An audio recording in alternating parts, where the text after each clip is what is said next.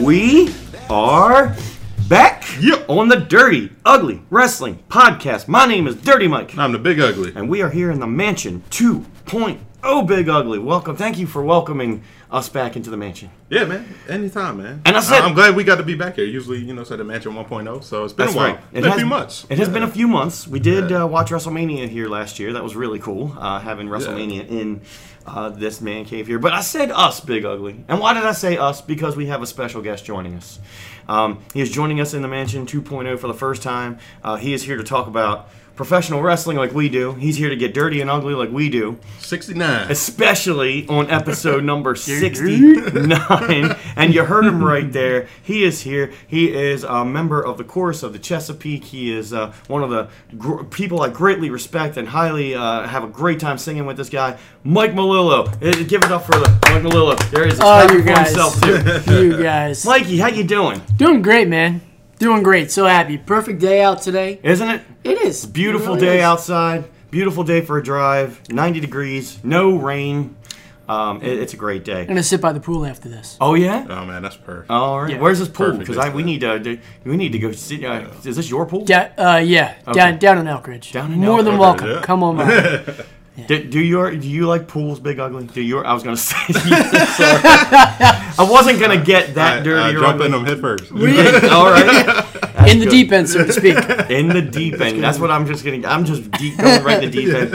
And we did say it is episode number 69. That number.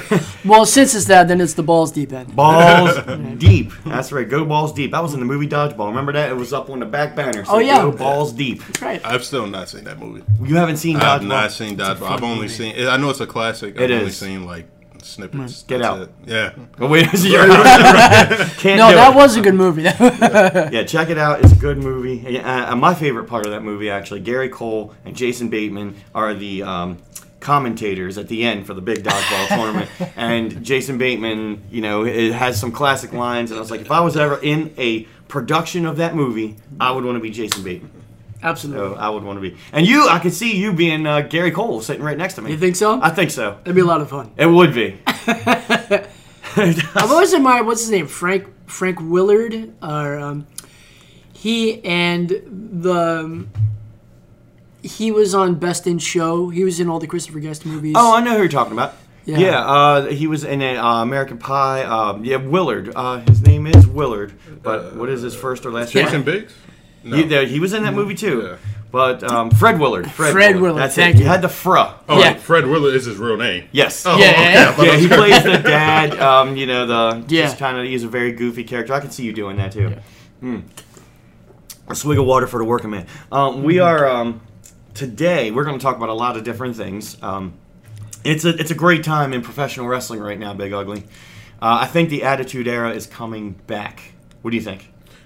I definitely think so. Before we get there, can Oh, I, can I'm I- just saying- Can I just issue an apology? Oh, I. I felt so bad for the last podcast. For what? Because uh, for everybody to listen, you know, there was a bunch of like static interference with the Matt Temby interview, Eh. and it was such a great interview. And I recorded it the same way we recorded phone interviews for like years with the uh, Sure. with the the Zoom mic. Yeah, right. And I don't know, I did not have my headphones in. That was my fault, and it was a bunch of static. And it was such a great interview, so I apologize. But Hey, you know what? And I, I think you're all right because I listened to it and it looked, it sounded like a radio interview. It's a podcast interview. You Yeah. know what I mean? So, uh, and you know, when we pride ourselves on quality here, Mikey, Mm-hmm. um, you know, but sometimes the quality because we've come a long way in th- Yeah, three and a half yeah. years.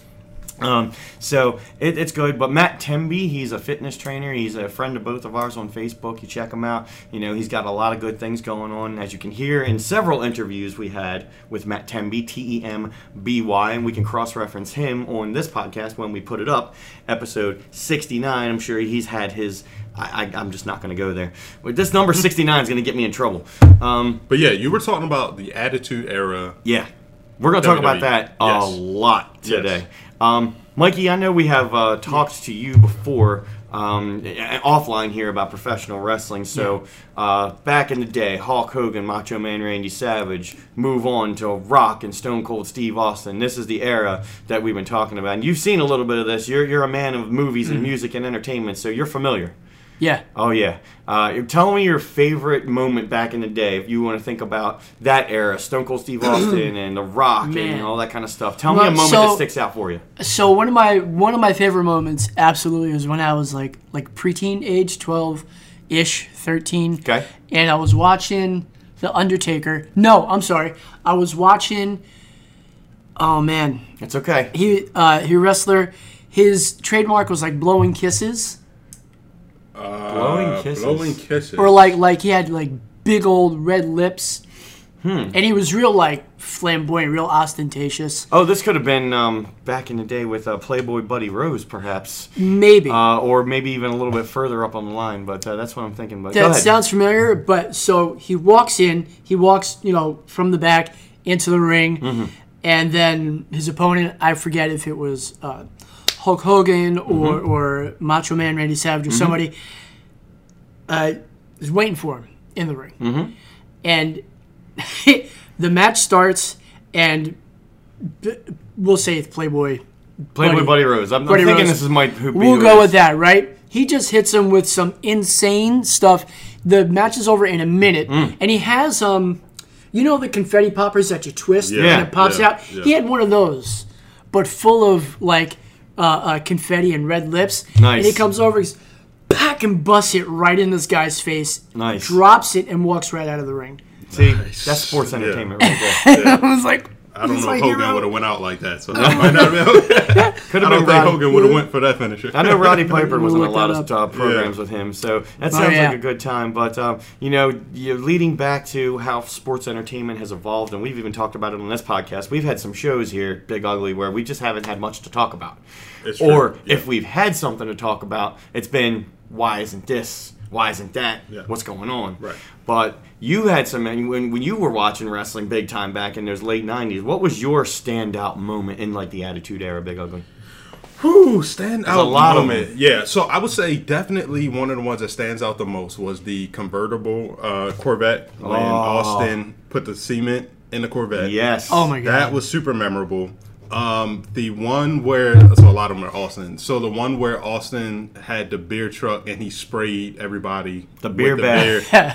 And um, was- McMahon was, great. swimming in the middle Right. of the ring. And so fast forward that when, of course, another one that stood out was when Angle ended up doing the same thing with Milk. I Yes. remember being super hyped about that. That's cool. Um, Milk So yeah, and and for me, the joy for me was that when I was watching this, I was I was a kid, so this stuff was like real to me. You know what I'm Mm-hmm. Yeah. saying? It was like that was the joy. It's like now it's like I have to watch it knowing that you know it's not, but it's like I grew up in Attitude Era when I thought it was real. It was like the best time to be a wrestling fan. Mm-hmm. So, That's yeah. right. I was always I always got hyped up when I would watch The Undertaker. Mm-hmm. Um, there was a, a coffin ringside. Sure. at- you know, I don't know if all the matches or some of them, and like his opponent would put him in the coffin, thinking it was done. He'd just rise up like Yep. back bitches. Yeah. The casket match is classic Yeah. stuff with The Undertaker. And there's been a lot of uh, promotions, independent and otherwise, that have tried to capitalize on that too. But it started with The Undertaker. You can't think of that. But, Yeah. And he's back around, and we're going to get back to that because we're going to talk about Extreme Rules, give a little preview where The Undertaker is going to be there. Um, and let's give a couple of shout outs right now. I got this little list of bullet points. Um, CM Funk, he's not here. What up, Funk? but uh, he is the king of non-social media. Hashtag no hashtag. Nice. Um, and uh, you know he is a big, big fan of pro wrestling, and he loves getting on these podcasts with us. As a matter of fact, he and I just traveled to Philadelphia, Pennsylvania, home of Extreme Rules. Um, and we did this yesterday, and we saw Weird Al Yankovic. Get out of here. Oh, I can't. I would. Yeah, I would do it. Weird Al in concert and with a 41-piece orchestra I love that. behind him. That's what's missing in music. Oh, I feel today. go ahead. Like real instruments. Re- yeah, and Yep. they had them all. Yeah. The whole orchestra, big ugly. When I was a kid in high school, even before high school, I would go to summer camp where uh, near where I lived, and the bus would pick us up at the fire station. One morning, my mom is there waiting for the bus to pick my brother and I up, and this RV pulls in, and the driver gets off the bus and asks my mom, "Hey, how do we get to the Count Basie Theater in Red Bank, New Jersey?" And my mom told him the way, um, and as mom was telling him, I'm getting on the bus.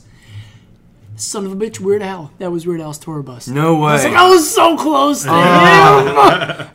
that. Oh man, I would have loved that. I was.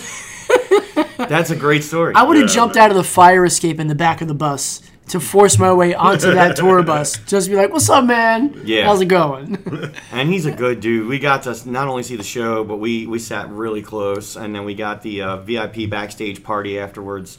Um, we got to have a photo op, professional photo op with Really? him, and a autograph. Uh, I haven't seen stuff. him in years. Does he still wear like the same hair, like the big curly Got the big- 80s? Yep. Okay. He's, he's almost 60 years old. I think he's up there, but he's still got the big curly hair. and it's all his, not like Gallagher where he had the hair in his hat. No, Yeah. it's his it's hair. all his. and uh, he still has the same original four band, band members, uh, t- including himself, and he's also added a um, keyboardist on there. So it was just a great experience. But uh, How do you think that conversation went when Weird Al approached his band members, his future band members? He goes, "Hey guys, I play the accordion and, and I played it in the bathroom a couple I times. make parody songs. Do you want to be rich and famous with me?" Making parries. I don't know if the first conversation had Rich and Famous in it, but I tell you what, when they agreed to it and they realized that 40 some years later that they're all still doing the same thing. Oh, yeah. It's just, he, he is a, a consummate entertainer. He's works very, very hard. And then within 20 minutes of the show being over, after getting out there, moving, sweating, everything, he's taking professional style quality pictures with everybody, shaking hands, signing autographs. It was great. So is he That's is he um is he still doing parody songs? Like is he doing new stuff as well? Once in a while, he'll throw Okay. out something new. Uh, the last couple years, he's been doing compilation tours, but Hmm. he did throw out in the past year. Uh, I believe it was some song worth a parody of Hamilton, uh, Okay. the musical. The musical. Yeah. that was insane. Yeah, and he rapped all the way through it, and he told the Yeah. story. And there's a there was a partial video of it that he played up on the um, video screen last Was night. did and- didn't wow. Lin Manuel Miranda cameo? I think Yeah. he cameoed on that track. Yeah. that was amazing. I, it, it- people always say, and we're going off on tangents because this is what we do, Yeah. Big Ugly. But if Weird Al wants to make a parody of anything that you do, then you've made it in the business. You're good. Yeah. If Weird Al wants to do that, and the only person to ever give him any rights issues was Coolio for uh, Amish Paradise. Oh, that's right. uh, Oh, really? oh, Coolio. Oh, Yeah, yeah. Yep. yeah. But then when he saw how much money it made, he pulled back. and he was like, like- "I'm sorry, dog." Yeah, that's yeah, okay. yeah. You can use you can use my videos. You can use my you can use all my stuff. He just I, I think and he asked him too, you know, but it, for some reason Coolio didn't think it was a good idea. But everybody up and through Michael Jackson thinks it's a good idea, which was interesting because there's two big Michael Jackson parodies, "Fat from Bad" mm-hmm. and "Eat It from Beat It," which, from what I understand now. He had big parts of his show, but he's not playing right now because the story just came out a couple months ago on HBO with the two Oh, guys right. that have uh, said that he they were on tour with him and he had some bad dealings. You know, Tour on tour with MJ or Michael Al? Jackson. Okay. Yeah, yeah. No, no. Weird Al's the great tour, but you know, two oh, people that Oh, have been oh, on yeah, tour with. yeah. It was a very negative kind of documentary looking at Michael Jackson. Oh, you talking about leaving Neverland? That's it. Yeah. Yeah, Thank you. Yeah, they That- weren't on tour with Michael. I mean, they were they were little kids. Wade Robson was one of them. He was like They were. they were kids that Michael Kids. used to like, you know, do things with and then provide for their families and Yes. stuff like that. Right. I don't know if we ever talked about that on this podcast. Did we talk about Leaving Neverland? Yeah, I mean, it was so big when it came out. I- I, feel like I feel like everybody's watched past. I feel like Michael Jackson. Like when I think about R. Kelly, you know, because similar scandals came Right. out about him. It's like. You know, everybody's like, "Yo, I'm, I'm done. R. Kelly's canceled, right?" Mm-hmm. You know, Right. um, and so and so, and, but Michael Jackson, everybody's like, "No, they might be lying." You know, you know it's like, and, and it's just like, you know what? We're just we're just gonna blow past this. Like, Yeah. Oh, yeah. But do you okay? So do you think that R. Kelly was um, he overshadowed the MJ story, and people were like, "Hey, man, we I all my '90s is gone gone to crap," because R. Kelly was it in high school, and now like I don't know if I could handle losing MJ too. Yeah, I mean, it could be. I feel like it's funny. Like we, I actually shot a film. I worked on a film that was about the whole R. Kelly situation, and I feel like what it is is that I don't feel like people feel like R. Kelly added the value in life to make them want to keep him around. So it's like, you know Right. what? R. Kelly just sang a bunch of nasty sexual songs, and then you find out like he was with under underage girls. It's like, you know what? Nah, forget him. He's whack. Right. You know, he's, he's a dick. He's a douche. Right. But with, with Michael Jackson, it's like everybody has fond memories Right. Yeah. of Michael Jackson. Like Right. you know, there's no one that's like Healed I the hated his music. it's this, like yeah. all of his music. Like everybody remembers trying to do the moonwalk. It's like it meant so much that it's like yo, Do I the can't believe these I get- guys. it's like I can't. That's the suspension of Yeah. disbelief. I don't know that that Damn it. documentary was so deep, but I, I think that you know going back to it, it's just interesting how that changes pop culture because people don't want to poke the beast, so Mm-hmm. they didn't uh, do those t- types of songs, but still did all the Star Wars songs plus the uh, you'll like this Big Ugly as well, and I think you will too, Mikey. The uh, 41 piece orchestra um, came out and actually opened the show by doing a whole bunch of John Williams, uh, all Oh, kinds of stuff, Raiders of the Lost Ark, Superman, Oh, uh, shoot. Star Dude. Wars. They did Star like, Wars. uh, like that's that's dope. but and they Yeah. were great, like Yeah. to the point, perfect. That's dope. So CM Funk and I had a good time, and I'm going to throw in some CM Funk a little bit later here. We're going to talk about you know Extreme Rules, WWE, uh, the Attitude Era coming back. Also uh, AEW, which is putting on their second free show tonight on Bleacher Report, second free show in about a month. And then Evolve, which is working with the WWE Network too, which is an interesting thing we'll talk about. Yeah, so I'm glad we're going to talk about that because we I, haven't, I haven't understood what Evolve was. I was like, where I, I, I was like, where did this come from? I never even heard of it. So- Evolve is a an independent promotion. Uh, I guess I would say sort of like MCW is. MCW working with Ring of Honor and Future of Honor, but Evolve is sort of like the step before NXT. Um, See, I didn't even know that existed. I Oh. literally thought people just went straight to NXT, and then they ran this commercial, and they started showing all these NXT guys, and they started talking about Evolve, and I'm just like, what, are they talking about? I- yeah, yeah, that's it. Okay. It's sort of right. an indie promotion on the uprise, so Okay. that's pretty cool. Um, and we're going to talk about that a little bit. And uh, speaking of uh, indie promotions on the uprise, um, tonight, I mean, whenever you listen to this, tonight is July 13th. So the Shane Shamrock Memorial Cup, the 19th edition, MCW Pro Wrestling at the Joppa uh, MCW Arena. I'm going to be there podcasting with them with their 10th episode of their podcast, MCW Podcast.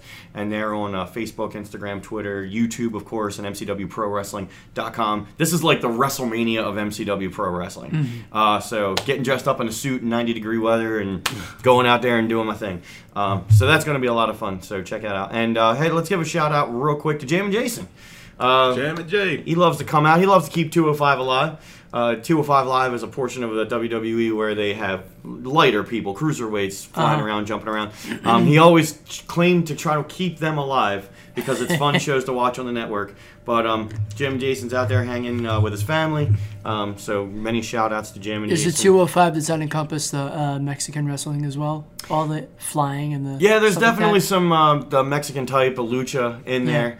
Yeah, and there's a whole different segment of that world um, that we can talk about too. But yeah, uh, the lighter guys, the, the the cruiserweights, the flying around, the high flying, um, you know, jumping, leaping all around. So uh, 205 is still alive as of right now. Thank you, Jam and Jason, for that. And uh, Cedric Alexander just making a big splash. It you know? wasn't really that big. No. Okay. Is he a small guy? I, I wanted to get He's, him some. he's a smaller guy, but here's something that we're going to get into It was a weird choice. I love, and, and we're going to get into how Raw and SmackDown are being written because there's some cool stuff happening in the writing. So the storyline at like at the beginning of the show, Shane McMahon and Drew McIntyre are looking for a tag team partner for Roman Reigns because they get to pick his partner.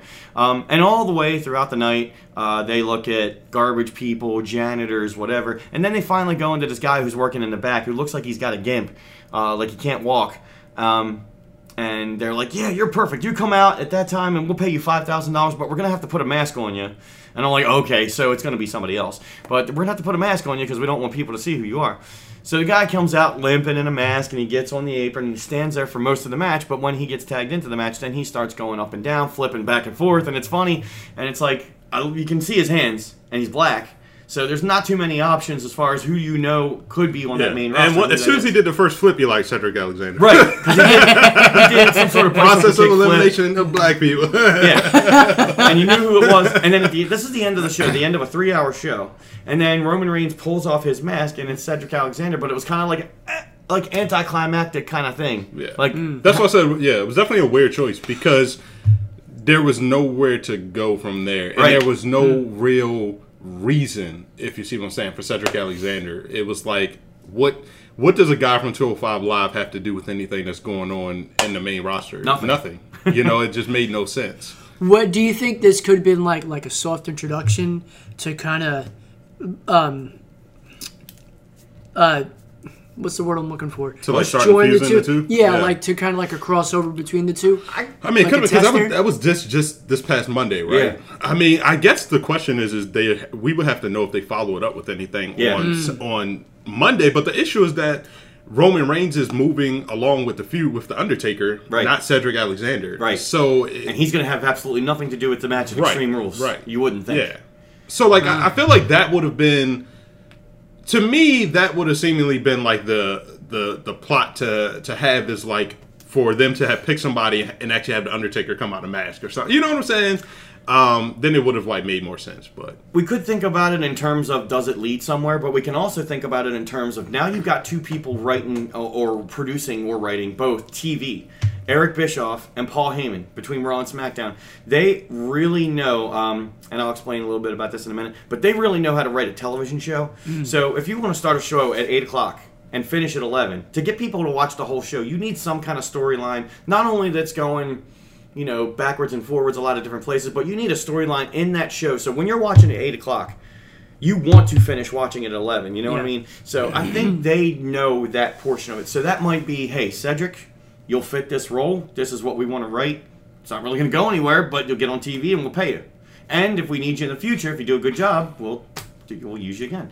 That, that could be very well what I it mean, is. it- yeah, it could be. you know, because I don't think, like you said, it's not going to go anywhere. Yeah, I mean, I don't, I don't think it ruined it. You know, I No. mean, it was fun watching it because you knew you knew when they picked the guy that it wasn't going to be him that came out. Yeah, you know, you knew it was going. Yeah, you you were waiting to find out who who was going to like you know come out. So I mean, it was still fun. But It was fun, and uh, and and this is something we're going to talk about all the, through this podcast. Several segments here. Um, Eric Bischoff, I don't know if you know that name. So he ran. WCW way back in the day, and then uh, when that company was bought out by WWE, um, he ended up going to work for Vince for the WWE, becoming uh, on-air talent and backstage producer, creative. But he then so long since retired and went and did other television and media stuff. But he's got such a great mind for the business. Controversy creates cash is the book he wrote. so he's back in the mix. And Paul Heyman started out um, being the owner and writer and producer for Extreme Championship Wrestling, which was in Philadelphia back in the mid '90s. Yeah, ECW. Um, which coincidentally, Extreme Rules pay per view is in Philadelphia tomorrow night. Um, so Pay per view we'll is still a thing. It's still called a pay per view, and I think they still have pay per view providers. Ah, yeah. But um, most of this goes through the WWE network now, so they have their own. Streaming That's what I service. was wondering. But they just Yeah. still do call those shows, those those you know, major shows, once every month or so, Sure. pay per view. I mean, because at the end of the day, you still do have to pay for it. Like even if you're paying for the network, Yeah. you know, you're Yeah. you may not be paying that fifty nine ninety nine, but you're still paying to see it. Nine ninety nine. Yeah.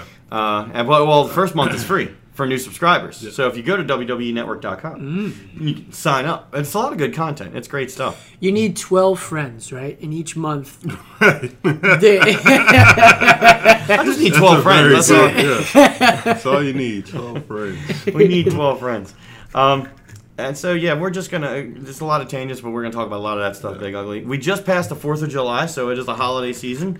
Uh, so happy 4th of July. Matt Temby, in a great interview that you did with Matt Temby, told us how you. we can get through uh, some of that with the summer, especially. Um, I, I apparently fell off the wagon. My good cholesterol is down, my bad cholesterol Yeah. is up, just by a couple points. But that's what happens, and then you work it all. You know, you get back and uh, you know s- the swing of things in September, and then you get holiday season all over again. I, my, my, my, my bikini line ain't working right now. Uh, I, don't, I don't know if we know about that.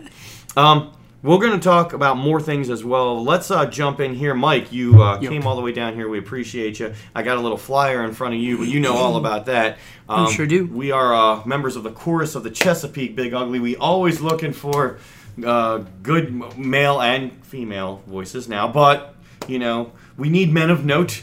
And, Yes. Uh, you know, I if am y'all- not that mad. you could you never know. Yeah. But um, yeah, tell us a little bit about because this has been your. You've been in there a lot longer than I have. I just reached my. This is three years I'm getting. But how long have you been in? seventeen. Seventeen years, Big Ugly. Yeah. Wow, that's crazy. That's a yeah. long Right? time. Yeah.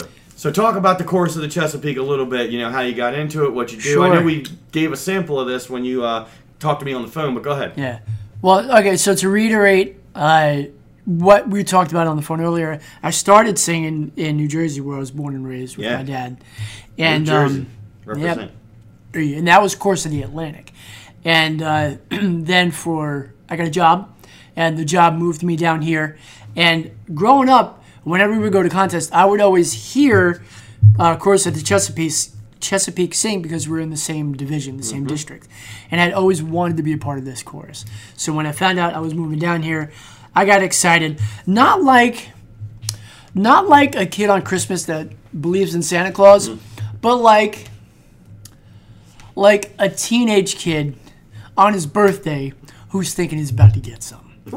wow. All right. I like that analogy. Right? I was like, oh my god, I'm gonna sing with these guys. So I uh, first I called up I called up the contact number and it was a, a former member who has since passed and his wife picked up the phone and she was like, Hello? Who do you want? I was like, I'm I want to know about the chorus. Hold on, and she gives it to the husband, and uh, we're co- coordinated. And so I started singing with them.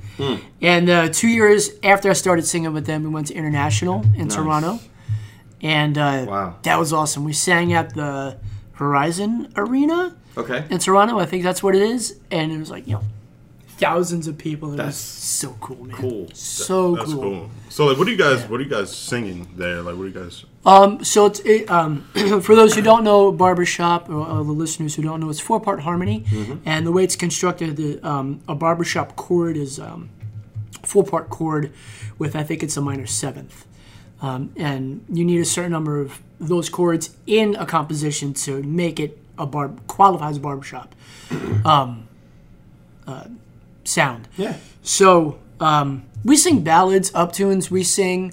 Uh, we did a Beatles package last year where we Yeah, we sang all did. Beatles songs. That's nice. Yeah, it was pretty cool. And we do a lot of patriotic songs. as Lots well. patriotic stuff. Lots of uh, old school barbershop-y kind of. Yeah. Um, you know, uh, Hello Mary Lou and um, uh, Creole Cutie. You know, there's a lot of these uh, old school things with. Um, yeah, it's just we we sing a whole bunch of different stuff. Yeah, everything from vaudeville all the way up to today, all the way up to Even today. modern stuff. you Yeah, know, as a matter of fact, the uh, 2018 Chorus Champions did a cover of a-ha's "Take on Me," and holy crap, that was goosebumps Hmm. Yeah. every time. It, it's really, really awesome stuff. So It's, it's a lot of fun. There's a lot of uh, there's a lot of fellowship, a lot of brotherhood, Yeah. and um, just recently, you know, it, it's uh, the Barbershop Harmony Society (BHS), I believe it's called, Mm-hmm. um, has allowed. You know, there are now women that are involved because it was kind of strategically towards men. There's definitely women singing groups and women quartets out there, but the the chorus of Chesapeake in our district and our division, all men. But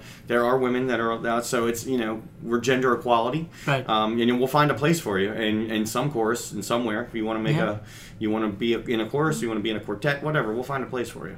Um, it's so cool singing in a quartet, and then when all the chords lock and the amplification happens, and it's just it. Ex- I'm not going to say what I was just about to say. You could. It's Uh, episode sixty nine. Well, the, the chords explode in your face, and you're like, "Whoa!" you. It's, it's really awesome. it's dirty and it's It's ugly, really so awesome, It's man. fine. Yeah, and it's Yeah. great. Um, and we are, you know, we also get to sing uh, the national anthems at Yep. the uh, Baltimore Orioles games. Every year we sing at Camden Yards. Mhm. And uh, normally we play against Toronto when we do that, so we get to sing the Canadian and the American national anthem.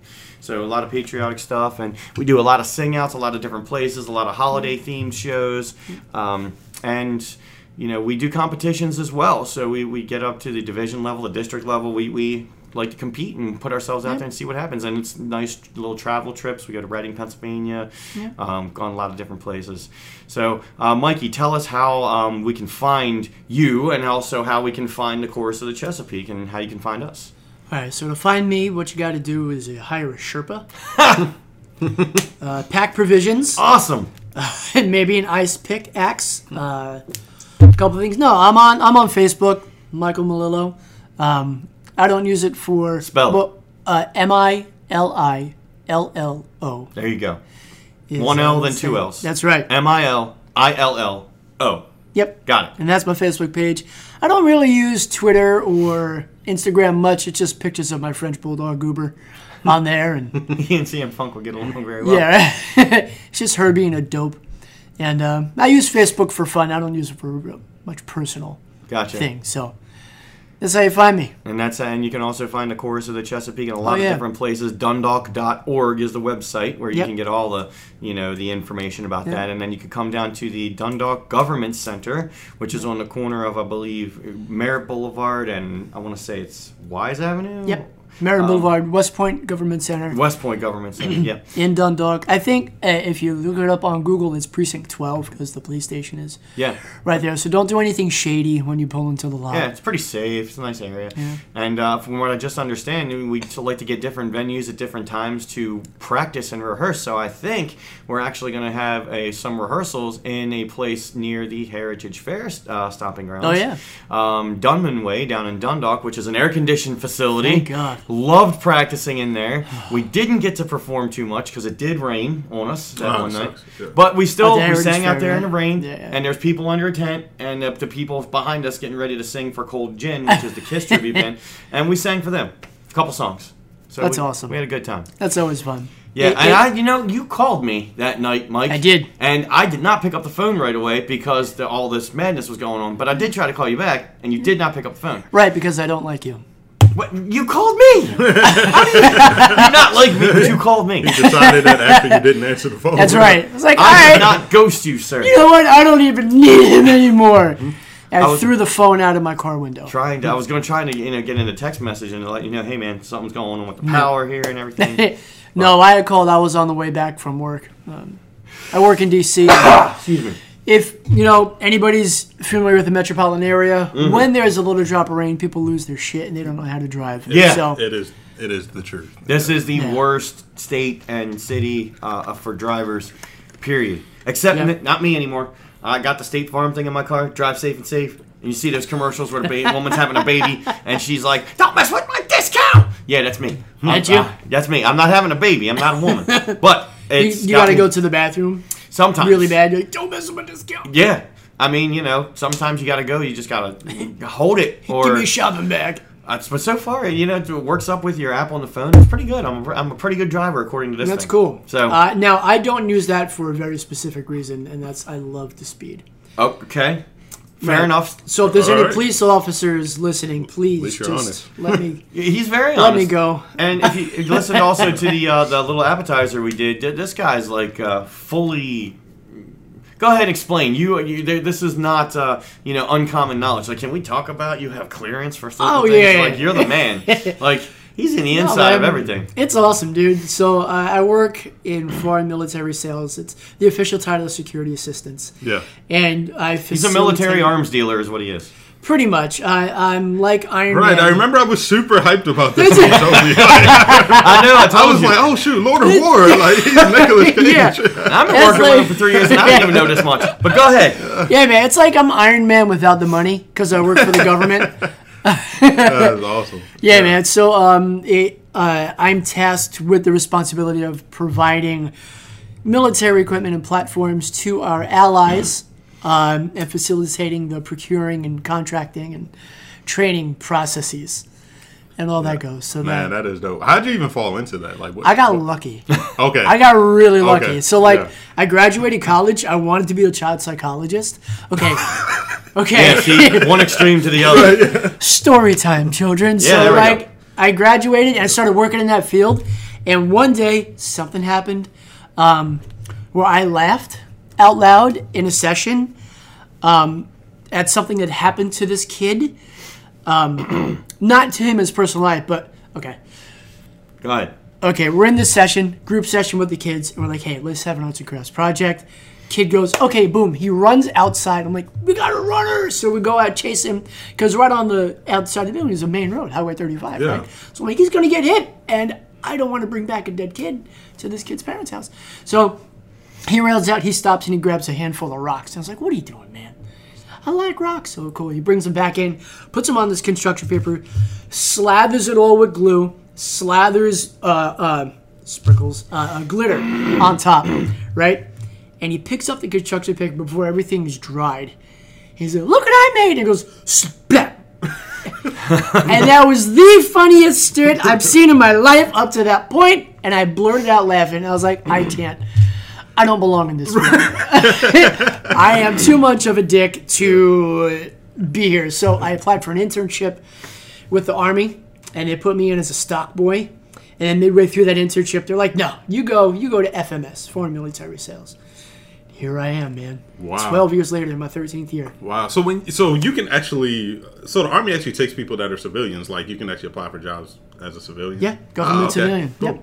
Cool. That is cool. Yeah, man. That's dope, man. So you know we know who to mess, not mess with. You know, I should say with this guy. But it's good to have him on our side. you know, it's good to have him on our podcast on our side. Um, you know, I don't know if we have any major wars coming up, but uh, you know he, he can take care of things. So thank you for sharing that, Mikey. We, that's, Oh, you're that is a man. great story, isn't it? It's cool, dude. It's it's let me see the world and get paid for it and come back with amazing. All right. So what countries have you been to? All right, um, I've been to most recently Saudi Arabia. Uh, We talked about that on the podcast a couple times. WWE, oh, they're going to Saudi. They're They've in gone. Riyadh? They did. They went to Saudi. Yeah. Get out of here. Yeah. here, a couple times. Dude. Two times now. Yo, yeah. Riyadh is nuts. Re- That's how- where they Absolutely were. bonkers, dude. So I we fly in. I I, I arrive at the King Solomon Solomon Airport. I know I mispronounced it. Freaking marble tile, everything. There's mount. There's like this humongous fountain in the airport. Shit's going crazy. Everybody's like. And I get out, and uh, we get into our convoy to get to uh, the compound we were staying at.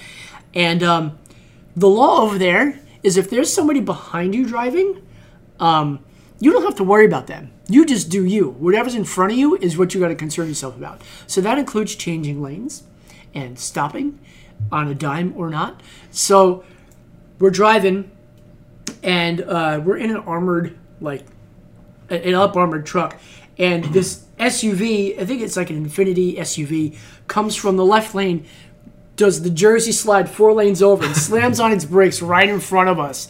And I was like, "Oh, it's about to go down! I'm not gonna make it!"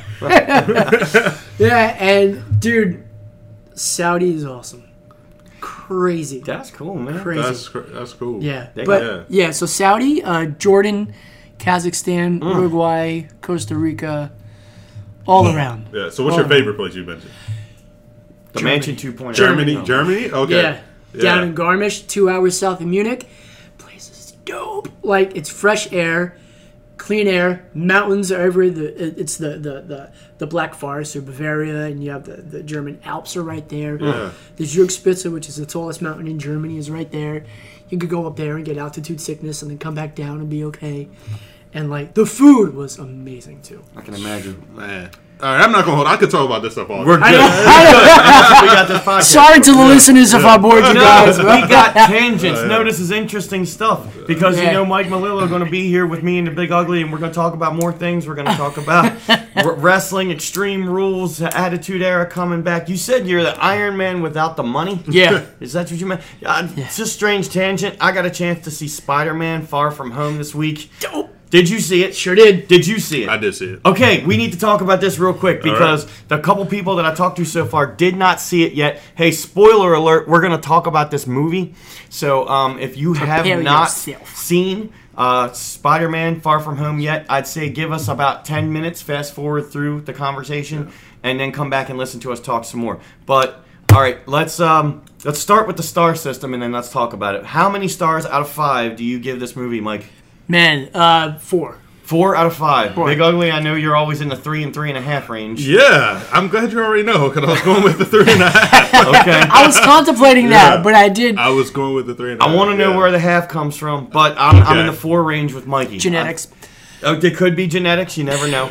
but um, all overall, it was a very entertaining movie. Uh, I think it was well timed out. Um, let's start with our guest, uh, Mikey Milillo. Um, so tell, tell us your, your visions of the movie. How, what did you enjoy? What did you not enjoy? Yeah. Go ahead. So I thought it, I I enjoyed the plot line overall. I enjoyed the movie overall, but there are certain little things that I didn't really, I guess, enjoy. So like when uh, Peter Parker gives the glasses so free, so willingly to Yeah. Mysterio, Yes. I was Yeah. like, "What are you doing? Yeah. You know what power those glasses have. Stop being a little bitch and like."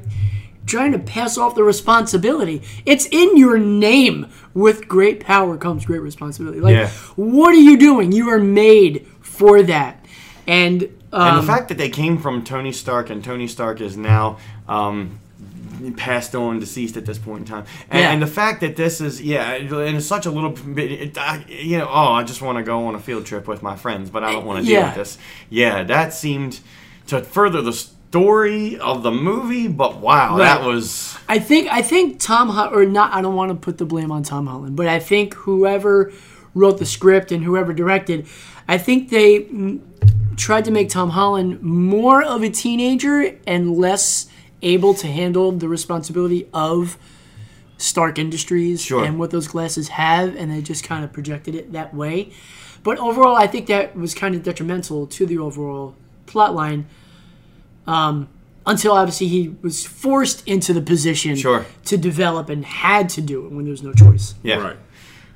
Go ahead, Big Ugly. I agree with you. I think that I think that that was the intention. It was Yeah. to show us that hey, he's still a teenager. Mm-hmm.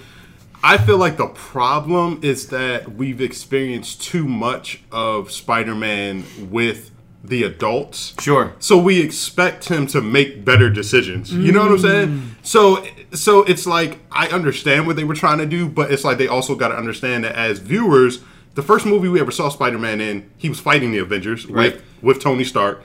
Right. Even his solo movie, Tony Stark is coaching him, and then we see him again in Avengers. Uh, you know, Infinity Wars. You know where he's he's with you know Tony Stark in Avengers Yeah. again, and you know it's kind of like he has to be like uh, a big boy, an adult. You know what I'm Yeah. saying? And so you put him back in this environment, you're like, really? You just give away the glasses to a guy that you just met? Right, right. You know, you guys fought together twice, and you're like, oh, here's all the power in the world. And It don't don't make even no sense, consult you know? with Yeah. Right, you don't even- consult with Right, Nick Fury yeah. or anybody about what he's Right, going to do. yeah. Just hey, here you go. Right, We're having a drink in a exactly, bar. Exactly. You Yeah. know, it's like um, you know, Tony Stark, you know, pretty much knight him as an Avenger. Like he knows that the Avengers have always dealt with Nick Fury, and it's like you just give away the, gla- you know, it Right. just. Yeah, it just didn't really. It, it does kind of like put a damper on it, but I thought it was overall entertaining. Um, I give it a three and a half because I don't know, man. Something about the solo Spider-Man movies have not been they've not been doing it for me like the mm. Captain America movies or the even the Thor movies or like Iron Man. It's like they've been entertaining and I've enjoyed them, but I don't know. And I love Mysterio. I love Jake Gyllenhaal. I thought he mm. was great. As Did a good job. Yeah. Um, I, I don't know. Maybe maybe I'm maybe I think there may be a Spider-Man villain that I want to see that I just haven't seen yet. Maybe if they do Venom for the next one, I'll be like, yes, finally. Yeah. You know. Um. But you know, between the funny thing is the two guys that played the villains, whether you got Michael Keaton or Jake Gyllenhaal, they did fantastic. Yeah. Yeah. But maybe they just weren't the villains that I'm ready to see for Spider-Man to to take on. You know, maybe I need Yeah. to see a Green Goblin again or something. You know. Heck So, yeah. Yeah. Why not? That that Yeah. would uh, take the story further on because you know they obviously set up at the end. Um, at the end, and we'll jump back and forth between the movie, but they set up at the end of the movie when uh, they showed very quickly the dude that was working for Mysterio downloaded that file and took Oh, it with yeah. him, and then as he's you know taking MJ around the city and then throw up on the screen, boom, there it is. Spider Man's now a heel, and Spider Man's real name is Peter Parker, so he's out on Front Street now. So yeah. That is interesting, and I'm now I'm very excited to see the See? next Spider-Man There you because go. that's going to change the whole dynamic of Yeah. yeah. Because now, what does he do? I mean, he, he's a, he's he's out in the world, Right, because it's like not Peter only Parker did are out in he right he, he Tony Stark them, but then turned him into a villain at the same time. yeah, so it was great. Yeah, so that was that was pretty Yeah. cool. Um, I, I I love the the fact that Tony Stark is tied into this whole thing. Um, pretty much in the whole movie, you know, of course, Iron Man character is theoretically dead, but now they have obviously said there's plenty of multiverses. Actually, they pinpoint said it in this movie that there's multiverses out there. So, Well, I mean, I think you're supposed to think Mysterio was lying, so we don't really Yeah, know I yet. think but so. you don't Yeah. know. You We don't, don't know. know. Because you know the yeah. worlds that Mysterio created Yeah. in this whole thing. You just oh so cool. You never Right. know. yeah, But do you think they'll do in future movies what they did in the last Avengers? Is they kind of just go through a wormhole, they time travel, they correct something, so maybe they'll go back and now Right. Iron Man is alive yeah. again. I think so. I mean, I think that was the whole point of introducing it. I Right? think I think it was Just so they can give I think- themselves right, outs. exactly. It's like I think they saw all these contracts coming to an end. They're like, okay, we got to end. You know, Tony Stark and you know, uh, what's the guy, Chris Evans. You know, Yeah. he wanted Oh, out of yeah. Captain America, but it's like. Just in case, Just in six years from now, they're like, "We'll do another movie." It's like, all right, time travel. You know, what I Right. mean? Yeah. Just Oh, so yeah. they can tie it all together. Right, exactly. Yeah. Um, I love uh, Edith. Even dead, I'm the hero. I love Yeah. that little the name. that for the was glasses. really awesome. Um, that that was pretty cool. I I love um, how they explained uh, what had happened. The blip is now what it's being called. Oh, yeah.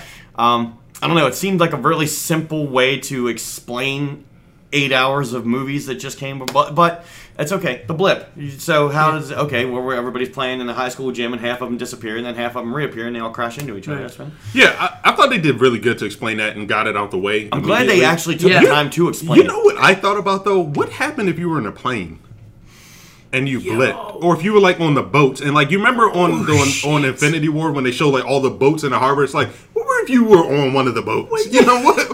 What happened? and you I never even thought about that. Yeah, If you're on a plane and the pilot blips and you're the one that doesn't, Right? Yeah. Right. So it's like when that pilot comes back, where is he at? Like, Th- and that's where they can also go with stories because you never know what could happen with this blip. They can they can really open that up. But and, you know, it was a fun movie. I like the fact that uh, there was some twists and turns in the middle of the movie. Jake Gyllen, you know, Jake Gyllenhaal turned heel. You know, um, all of this was just an illusion, and now he's fighting illusions. He's fighting the real thing. You never know. Um, but it was a, a cool little story. Yeah. Him, him and MJ, that nice little dynamic there. Plus his friend and the other girl who had a whole relationship Oh, during yeah. the span of the movie, which was Yeah. you know just on a little. that's fun. You know, you know what I think is hard for me too with Spider-Man is that I think I've gotten so used to the villains and the people that these heroes are going up against being like out of this world powerful now. Yeah. You know, with the people they're facing that like Spider-Man brings it all, you know, ironically home, right? And it's like most of the villains are just regular people trying to do some shady stuff. You know what Yeah. I'm saying? And so it starts to seem like small scale to like, you know, you're fighting Thanos. You know what I'm saying? Like it's like it's like yeah. Yeah. you know, so yeah. It's it's ups and downs, but I tell you, it was fun to see another Marvel movie. We got more coming. I'm sure we do, um, and we will definitely. I, I'm going to just segment one more thing, just a tangent here. We've got. And and if you're, you can listen to this now. Spoilers are over for right now. Well, actually, no. We're gonna get rid of one more spoiler here. Stranger Things. Let's just get that out of the way, since we're in this genre of talking about entertainment. And then we'll take a break and come back and talk about wrestling Yes. okay? Because that's what we do. Dirty, ugly wrestling podcast. Uh, we are on iTunes, SoundCloud, Stitcher, TuneIn Radio, still on MySpace. And if you throw it into Google, Dirty Ugly Wrestling Podcast, there's like 10 other ways We're you can coming up all us. over the place, There's man. all over the place. And we're going to be expanding. We're going to do that soon.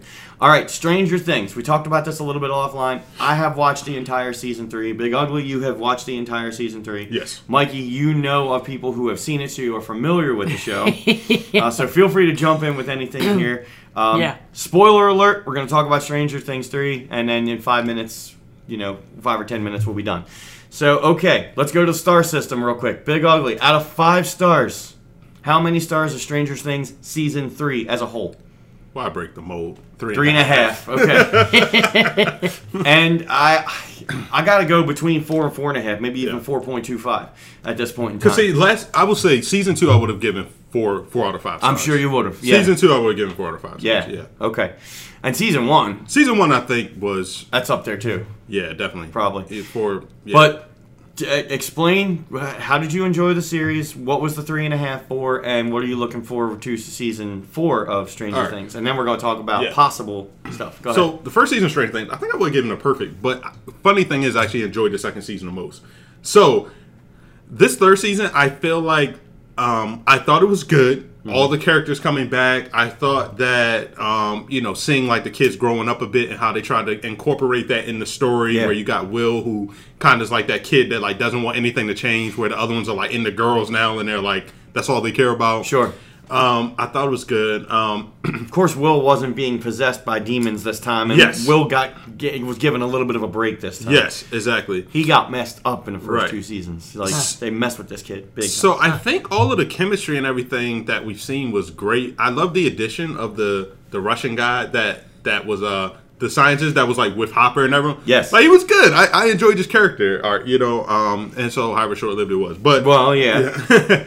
but um, so my my issue, and I think why I give this a three and a half is that um, I feel like it's starting to repeat a little bit. Like I feel like this season was very similar to season two, and that this next season I think they really have to change the way that it's going, and I they've kind of already started that by the end of it. But, Oh, yeah. but um, but you know, it was like what happens in the first one. You got you know Will who gets possessed again. Yeah. Right. You've got all of these different like they're kind of all split up, and by the end of it, they kind of all come together to Sure. solve the issue. And you kind of had that with this one, where you know you've got uh, what's the what's the boy that that we all like now that uh, used to be with Nancy, uh, Steve. Steve. You got Steve, and you've got Scoops Ahoy, Yeah, Steve. yeah. You got Steve and the new girl, and Dustin doing their thing. You've got Nancy off with. Uh, uh, Jonathan. Yes, Jonathan. So they're all split up and they're all kind of like solving this whole thing, and then they come back together. And then of course Billy this time was the one possessed instead of Will. What a great heel. you know, he yeah, was a yeah, dick he was in yeah, season exactly. two. So, what a great that makes him a better a better one than Will because he already was a dick. Right. So it's like yeah,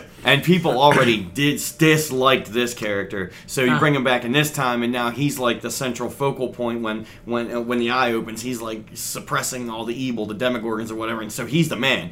And he was a Yeah. uh, oh man, they tried to put him in a sauna Right. and and and uh, sweat him out. Oh my god. And all right, so the other thing is that I felt like L. I felt like in, in the first two movies, in the first I said movies, the first two seasons. Mm-hmm. Well, they kinda Yeah, were. they kind of yeah. In the first two seasons, I always felt like El was like the answer to the problem. Okay. I felt like they pushed her to the background in this season, and I don't know if I cared for that as much because they, like she she loses like it wasn't even her that ends up solving the issue at the end. It was like Hopper and It was Hopper and the uh, mother. yeah. You know, it's like, and she ends up losing her power after taking that thing out of her leg. And she was like out the game after that. Yeah. You know, where usually El is like the one that she had to close the gap or she had to like send the other thing into the next dimension, you know. Um, so I don't really know if I like that change, which is funny because I was just talking about how they're repeating it, but They're I did- repeating it, they right? Should have 'cause I was repeated thinking that. the same thing. so yeah. yeah, 11, they were given something other than Eleven like finishing the job, you know. Yeah. But th- she still had the powers and she was still helping out where she could. But then she got kind of you know put on the disabled list by having that thing in her leg. Um, you know, so she wasn't you know she was trying, but she w- didn't really have the Yeah. power. Even at the end when they were showing them all moving, which is. You know, finally, I don't think I would stick around in this town long enough to see three seasons of this. I would be like, the first time I would see some kind of supernatural activity, I'd be getting the F Yeah. out of there. Uh, all right, and Um, I think all right. Speaking of, I'm so glad you Go said ahead. it. The last thing that I have, and now I want to hear from you. Yeah, yeah. So the other, the last thing I would say is that I think they were asking me to suspend disbelief a little too much when it came to the whole Russian thing, building an entire mall and an underground tunnel way underneath this small town place to start opening up this thing. It's like really no nobody saw this. Like no. You know what I'm saying? Like nobody caught on. After you already had two seasons of this going on, right? You already had two seasons of like all hell breaking out in this small town. Yep. And then the Russians just come in and do all of this. Like, and what they built was sophisticated. Like, mm-hmm. in one year, it was just like, all right, this it's a little too much. Well, remember this is the mid '80s, so Russia had a conflict there with the with the USA. It's a Cold War. It's a Cold Yeah. War. Um, very Rocky Five, eh, four I should say. yeah, I'm sorry. absolutely. Um, so still in the Cold War. Plus, I did like the Mall Starcourt. Um, it had Sam Goody. It had the original Great Oh, Cookie. God, Oh, yeah, Sam man. Goody. Sam yeah, Goody, yeah, man. you got it, man. Yeah, man. So it was so Yes, retro '80s, and even even Dustin was wearing a Weird Al Yankovic in 3D shirt, which uh, surprisingly enough, last night at the concert they were selling that shirt because they have remade that shirt again and they made a mint on it. They sold out because like as worn by Dustin in Stranger Things. So anyway, yeah, um, Stranger Things is so good at bringing back that 80s nostalgia. Like, it's just perfect. It's Yeah. fantastic Yeah, it's 80s great. nostalgia, the music, uh, and the, the site, you know, the, the product placement, all this other good stuff. Uh, you know, even New Coke. They they went in to talk about New Coke a lot in, in this thing. I'm like, yeah, New Coke. I, I hated it. It was terrible, but it, they talked about it. Oh man, Well, I mean, was it like a diet? No, oh. it, it didn't. New Coke. They tried to bring it back a couple of times. It just did not taste It, like did, it did soda. taste like okay. Hmm. all right. No, it not even Coke. It just didn't really taste like soda to Yeah. me. It just was very bland. Had nothing. Yeah. To me, to me, it took like nothing. You guys remember Crystal Pepsi? Yeah. Yes. No. Oh no! No, so for a while, They Pepsi tried made clear it Coke too clear at one point, Pepsi. but Crystal Pepsi actually mind effed me because it actually tasted pretty good, but it looks like seltzer water, and it's like when you drink, it's like I'm drinking water. No, I'm really drinking soda. Ah, it's messing with my It's mind. like Sprite. so it is, it, but it's not. There's no lime in or anything in it. Yeah. But you know, Crystal. Did you like Crystal Pepsi, Mike? no, Okay. not at all. I, I couldn't get past the mind. I think it was alright, but I couldn't get past the mind. Well- but once Pepsi Max came out, which is now Pepsi Zero, that's my stuff Ah, right there. And Coke Zero too, of course, because we're sponsored by Coke Zero, right here in the Mansion 2.0. Oh, I'm sorry, Coke. I didn't mean to. Uh, Shake it off. We we get paid the same by all these Shit. people. nothing. Yeah. Half of nothing is still Yeah. nothing. Oh, then whatever. Fine. It's the Hulu of uh, Bark sounds bite. anyway, but uh, so Stranger Things, I'm gonna, I'm gonna give it to the four to four point five because just because this is one of the uh, seasons that I binged that I really could not stop. Like I there- I didn't care. Luckily, I had a little break in my action in the past couple of months, so I did not stop. Um, and when it was done, I wanted more, and I knew it was coming back for more. But I, I did enjoy the story. Eleven, yeah, she had a little less of a focal point, but again, changing it up a little bit. Um, I like the dynamic from Hopper and uh, the mom Winona Ryder. Like I liked all that. Dustin had his little girlfriend, which at the beginning when he started talking about that, he started talking about it like it was fake, like he was creating a fake girlfriend. But then the girlfriend's actually real, and they talk on the radio and they sing the Never Ending Story song. Come on now, Yeah. that's awesome. Like all of this backtrack in the '80s. How terrible. If I was telling you guys I got a girlfriend and you don't believe me, I'm like, guys, she's a real person. That's what it was. Yeah, that's what it was. Yeah, yeah, that's what it was. Yeah. Dustin Oh my was God, it's talking great. about her like that, and they had little pet So, names for each the other. The one thing I felt like they didn't explain this season, he didn't have his teeth. You remember that was like a big thing in second season mm-hmm. was the new teeth, and he kept making that like purring noise, and he was like, "Stop doing that." Yeah. But like in this season, they brought it like when he came back, like he didn't have his teeth, but they never like addressed it. but he's a Nope. kid. he is a kid. With teeth. Well, he has he has really cleidocranial disorder. Like it's that. like a Okay. it's like the real disorder in real life that like prevents people from like being able to grow their teeth in correctly. Oh. So in the second season, they gave him like teeth and they made a big big deal about Oh, it in yeah. the show. You know what I'm saying? But in this season, they brought him back without They it. just but- took it away. Yeah, they just took got it away and that just little like yeah. He pissed off one too many producers. He's like, you know what? Give me that. Your real teeth. We're going to just have you come out and diss Yeah. your lips and all that. Just talk about that. Um, but uh, anyway, uh, good season. Steve, you know, got his at, at, at the end. Um, it's not Star Study. Billy. Billy got his at the end. Um. I mean, he had a little redemptive arc, you know, where Yeah. El brought it out of him, and then That was he, like, nice, you know, because he kind of yeah, because he kind of turned back a little bit face towards the end. He kind of did that in the end of season two as well. He was a dick the whole season, but he kind of helped out the group a little bit at the end of season two, just a maybe I would say a little bit. Yeah. What do you think? Well, I think I mean I think his sister threatened to hit him with the hammer in, Yes. his, in his nuts. So Well, that- that that'll turn anybody's face. That right, A but this was a little bit more genuine when he was about to die, and he, you know, right. There what was a time to be reason. genuine. Um, but the, and the whole mall got destroyed, and there's a whole underground thing, and the sister, the little sister, Erica, she was pretty cool. I liked her. oh, that yeah, th- good addition. Good yeah, Giving her more lines, yeah. and yeah. uh, you know how she's you know, wants her world of ice cream Yeah. for for helping out, which is good. And the Scoops Ahoy thing, that's a whole Baskin Robbins promotion right now. The Scoops Ahoy, the Stranger Things ice cream. yeah, It's just real good stuff. Yeah. All right, so we'll talk about one more thing here with uh, that. So at the end, gotta watch the credits on everything you watch these days because you never know what's Yeah, going to man, happen. I, I didn't know. Like, I didn't watch it at first. You didn't? I had to go back and watch after I read reports. Oh yeah. boy, I just, just left turned it, it on by Yeah. accident. Usually, I, as soon as the credits start rolling, if Yeah. it doesn't go into the next episode, I hit exit. Yeah. But you leave it on for about 60 seconds, and then they show, I think it's, I I think they say it's a year later, maybe, um, or uh, several Something, months later. yeah, yeah. After they've all moved out, and then they zoom in on Russia, um, some kind of prison in Russia. And they got these two prison guards walking down the hallway, getting ready to grab, oh, shake that off, getting ready to grab a prisoner out of the thing. The first cell they go to, he says, no, not the American Is R. Kelly. could be R. Kelly in his infancy in 1985.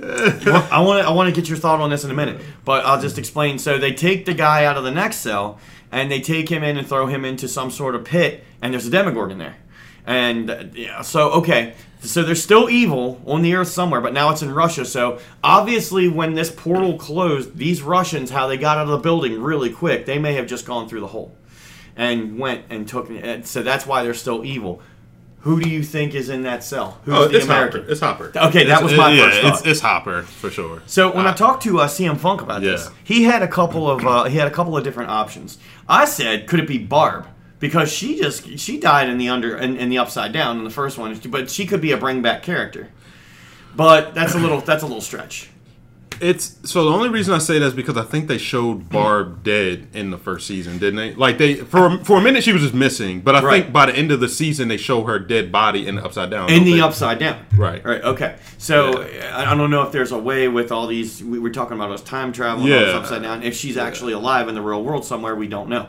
But the, uh, I'm trying to remember who he said the other one was because he said it's a character that has passed on in the show. Oh, um, Bob. Bob. Yes. Because that's what he wants it to be. Because Bob is uh, Sean Astin, Sean Astin, yeah. and he plays a really nice guy in the season two, and then he gets all kinds of effed up. I mean, he dies the most brutal death I have ever seen on Netflix. Well, isn't that the plight of every nice guy? It is nice In guys real finish life, last. too? So Sorry for the tapping. So the only reason I don't think it's Bob is because once again, we see after after we see Bob get attacked, Yeah. they go back to another scene where they show the Demogorgons with his dead body, like he's like completely bled out. So it's like, Yeah. I feel like the show in both cases confirmed that you know this character's dead. You know, and they did the same thing with with Barb. True. But with Hopper, Hopper disappears. Hopper we never was- see him die. was on the bridge Yeah, when she turned yeah, the two keys, and you never saw his dead body. right. Kind of So- like um, in Game of Thrones, that the first dire wolf. Y- yeah, That's very similar. You talking about uh, Nymeria? Yeah, Yeah, Arya's direwolf. yeah, Okay. yeah, Right. yeah. Yeah. That's a that's Yeah. a very similar situation. Yeah. She like I runs off and then yeah. So and Hopper is one of the main characters of the story, so you can't get rid of him yet. Yeah, he's too much of a fan favorite. Like he's a real fan favorite. Yeah, you and then he's like the Stone Cold Steve Austin because he's like every man. He gets out Drinking there beer. drinking beer, Yeah, drink- smoking, yeah. you know, and being yeah. lazy. Uh, but he's always there to help. He's always there to Yeah. step up in the Right. right situation. Guys, I know you kind of keep saying Hopper, and I'm sure he's a, a pivotal character in here. He is. But part of me wants him to be the grasshopper from A Bug's Life. That was Part a of me ran- thinks of that. That's a random desire, but all right, Just- yeah. or wants him to be from the Dukes of Hazzard or Right. something. But yeah, but uh, Stranger Things is great. Season three, go out and watch it on Netflix. And I think they're coming out with. They had the Beyond Stranger Things, like the um, the wrap up table sessions. I think they're doing that again. It's called Even Stranger Things, and that's going to be in a month or two. yeah. So check it out on Netflix. Lots of stuff coming up on Netflix. Glow coming out with season three on Netflix. That's great stuff. Gorgeous ladies are wrestling. Uh, Fuller House, if anybody's a fan. I like Stephanie Tanner in Fuller House, and that's probably and Fuller House, yeah. Yes, Yeah, Grown up, hot Stephanie Tanner. Yeah. I yeah, gotcha. that's probably the only reason. Yeah, I like uh, DJ Tanner. I don't. I mean, I don't. I don't. Uh, I don't watch it. You should. Yeah. You could. I mean, No, you shouldn't. It's really not. You can watch it on Hulu and just watch half of it. It's all right. Because Hulu, the big joke on our podcast is Hulu, as we're watching right now, only shows you about. Is we're all watching Hulu, right? Yeah, this It is shows Hulu, you yeah. basically half of everything. It shows you highlights. It doesn't show you the whole show. so we always Yeah. talk about Hulu giving half the half the attention. Um, so and, and we are watching SmackDown in the background now, which is a good segue to take a break and come back so we can talk about professional wrestling. And uh, let, let's do this. We'd like to put people in the spot. Mike, take us to break here on the Dirty Ugly Wrestling Podcast. And we'll be back in one, two, three. That was a good outro. that was wrestling. How long did we go? An hour. Good lord! Are you serious? Yeah. Do it.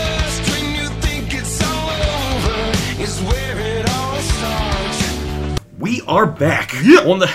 I'm never ready for that. On the Dirty Ugly Wrestling Podcast. Once again, my name is Dirty Mike, I'm the big ugly. and we are joined in the Mansion 2.0 by our very special guest, Mike Milillo. Mr. Milillo. So, you having a good time so far? A blast. We- Love yeah, it. And we apparently are having a really good time because we went an hour on that first segment. So, if y'all still with us on the Thanks. Dirty It was like all tangents. I feel like that's not how that first segment. we started talking about like wrestling moments, and then we just went tangent after tangent Yeah. after tangent. Sorry, So- not sorry. Right, exactly. So we appreciate that, and we shout it out to everybody, and that's great. So let's talk about a little professional wrestling.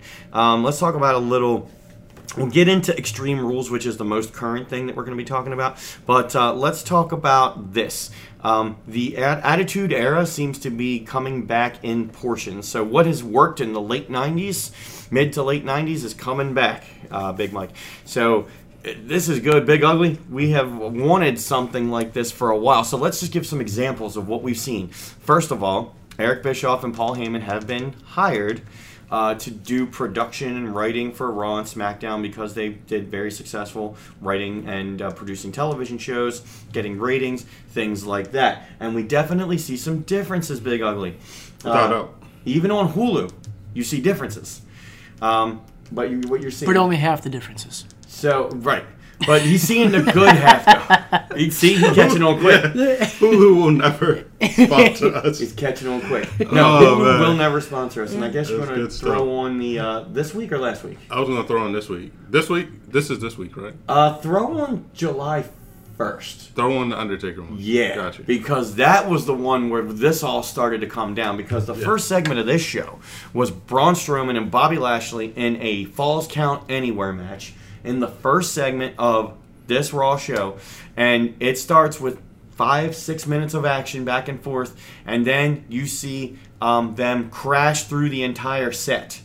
Um, now, what's what's great about this is this hasn't happened in a while. A spot like this, it was pretty exciting. But what also great about this is the commentators stop. They stop talking. The cameras are rolling, but they have one wide shot camera that's way in the back that's kind of showing the overview of this. So they're treating it like it was an accident, like a mistake. So television shows are all about how you shoot, where you shoot, you know, and what what content comes through. WWE has been doing the same kind of cookie cutter stuff on television for so long. We haven't seen anything like this for a long time. Big Ugly, would you say? I, no, definitely, I'd, I'd agree. Did you like that segment? I did. I enjoyed it. I enjoyed it. Did you were you thinking there while the segment was going on and the camera was panned out like, oh, this is different. This is like this could be something new, something better. You know, what's going to happen with this? I wasn't thinking that. I enjoyed it for what it was because, um, you know, you, you've seen people get thrown into the, the the little thing before. Most of the time, it doesn't. They don't break through it. Right. Um, so I was like, okay, this is cool. I wasn't thinking like, all right, we're really going to start seeing a change in WWE. Yeah. I was like, all right, this is cool. I mean, I was like, it makes sense because you got two big monsters. It's almost like breaking the the ring with the Big Show and Brock Lesnar. It was like, you know, you're just showing how big these two guys are. You know. Yeah. So, And it kind of gave some relevance because I was like, Bobby Lashley and, and Braun Strowman again, I really don't want to see this. But when they crashed through the set and they killed the power to the whole set and stage and, mm-hmm. and the arena for a little bit, I was like, this is some good television. And they actually kept that storyline going all the way through by taking one or both of them to the hospital, giving you updates on them throughout the night. So it was different. I mean, we've had shades of brilliance, Mike, a couple times, but wrestling always seems to go back to at least what we're used to pro pro wrestling these days. Um, sometimes they break out of the shell, sometimes they don't.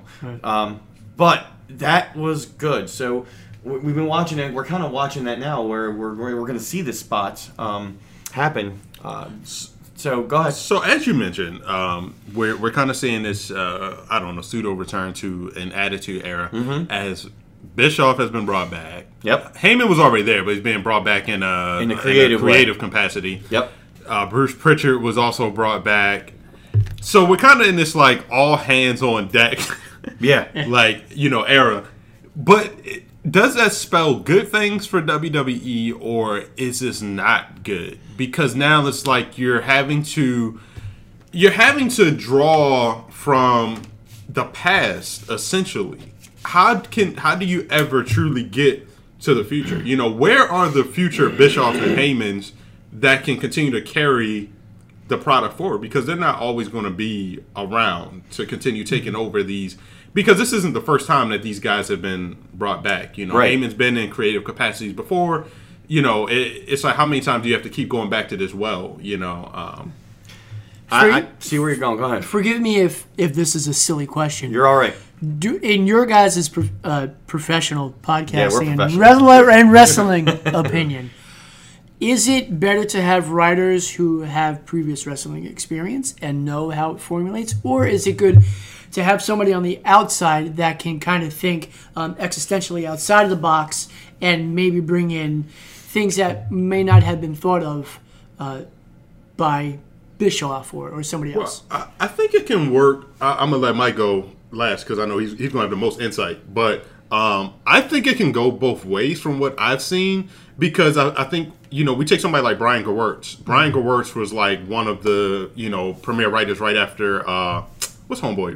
Russo left. Yeah. So he was one of the main writers for like the Attitude Era, and Brian Gewirtz just came from like MTV, Hollywood writing, Yep. and did a great job. Um, but then there were people that from who would you say was like from a wrestler that was Dusty Rhodes. Dusty Rhodes, right? So he was another creative that actually had experience wrestling. He could book too. Yeah, So but I mean, he ended up booking all that NXT stuff, and Right. NXT, which I'm going to have you talk about. NXT is the stuff.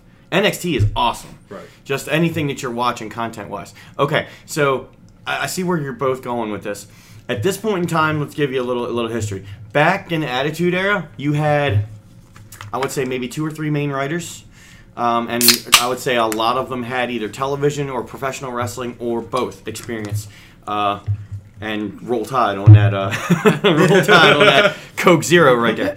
And what do you got there? You got um, I got Bai. Bai antioxidant infusion. Okay, Bai It's just really good, delicious shit. Malawi mango. Malawi mango. Malawi mango. Okay, sorry, tangent for the our. our I was just about to say we can't do any more tangents. we Right. could, but we, we shouldn't, because this is going to be a long podcast. Today's podcast brought to you by Bai Coke Zero and Deer Park Water. See, there we go. There's our promotional person right there. Um, so back in the '90s, in the, in the middle late '90s, you had a couple of writers, maybe two or three, um, and then you had a lot of you know a lot of hands on back, you know, agents and things like that. But you only had a couple main people making the decisions.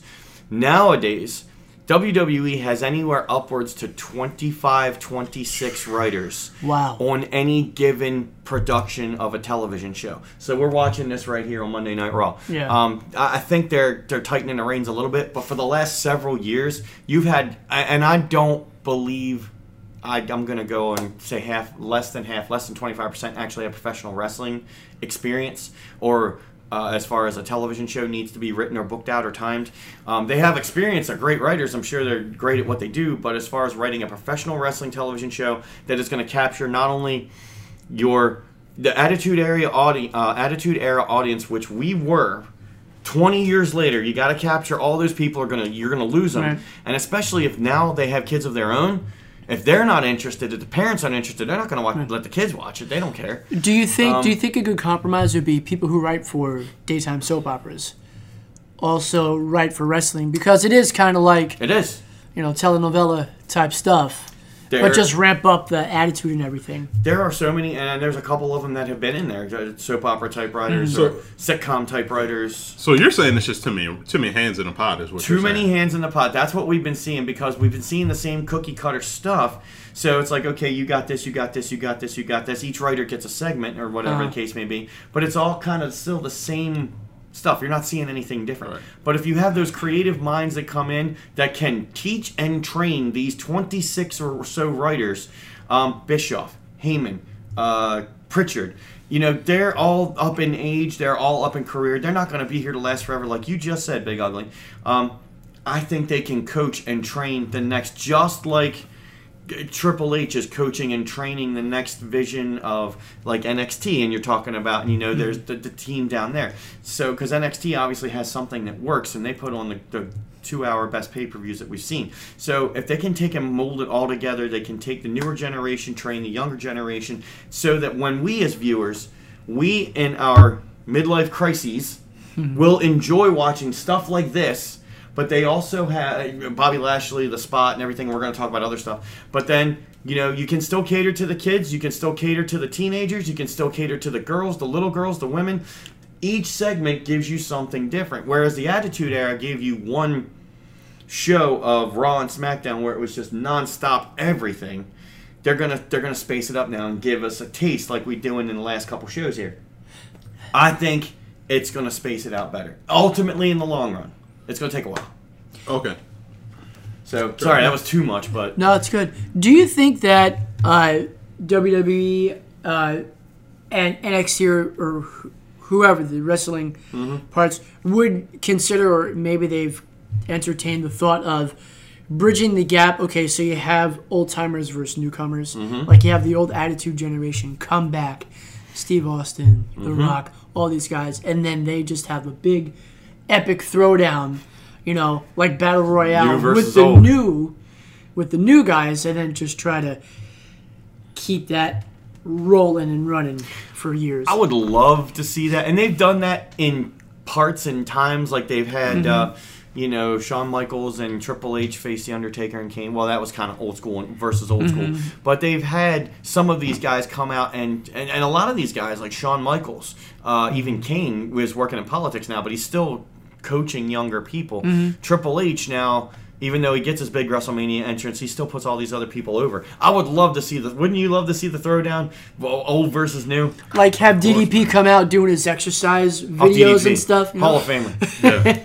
DDP. I mean, I, it's like, who would? like, like I, I mean, I think I, I try and think about it. So it's like from my standpoint, it's like I know I would want to see this, right? But it's because people like Stone Cold and Shawn Michaels, like they mean so much to me. But if you're an eight year old or a ten year old, those those wrestlers don't mean much for you. Yeah. You know what I'm saying? Right. It's just like in my era of watching Shawn Michaels and The Rock and Stone Cold, Hulk Hogan and Randy Savage didn't mean much to me. You know, they were just Mm-hmm. like, all right, the- they're these old guys. They're super, they're superstars. Yeah, yeah. But they're like the old guys. So it's like, I, you know, it's like I, I want to see The Rock. Like I don't Yeah. want to see Hogan on a mic. You know what I'm saying? like so, so, um, so, and, and I feel like that is the danger of you know, going back to pull those attitude era guys is that for the new generation, they don't mean much. But they're great for us for the nostalgia. Like we mm-hmm. love it. Exactly. Yeah. So, which is why I'm thinking that if they're going to do this and they're going to space it out right, since they have so much time for content anyway, you know, they're going to have their segments that's going to be for the kids, and then their segments that are going to be for the Attitude Era, you know, hardcore fans. Mm-hmm. Then they're going to have their segments for the new fans that are coming in. They're just watching wrestling for the first time.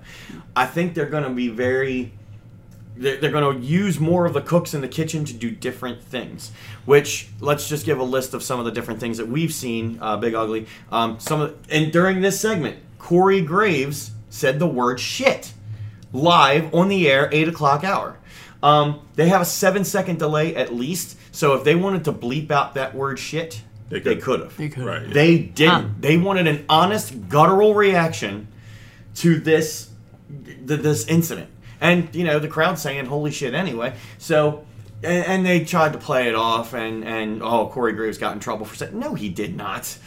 Corey Graves did not know this was happening, and, and that's another thing. You gotta you gotta work the boys sometimes. You gotta keep it in, and that, that's another thing that's missing because everybody knows. Oh wow, you don't going think on. you don't think uh you you don't think, think I knew? think I don't think the announcers knew. Ah, okay. And I think the announcers got an earful during the break to say how to spin this because of course this is this is Heyman or Bischoff or whoever working the boys. Um, because you need a guttural reaction. Because if you if everybody knows what's going on backstage, you can't have an honest reaction to this. So if you're back in gorilla, true. and the gorilla position is, is right back beyond the stage, so where you're right back to come out to the curtain, and it's right there. The people in headphone in headphones called gorilla position. If you're right there and you're waiting and watching for the next segment, and the stage explodes, everybody's like, "Holy shit! What just happened?"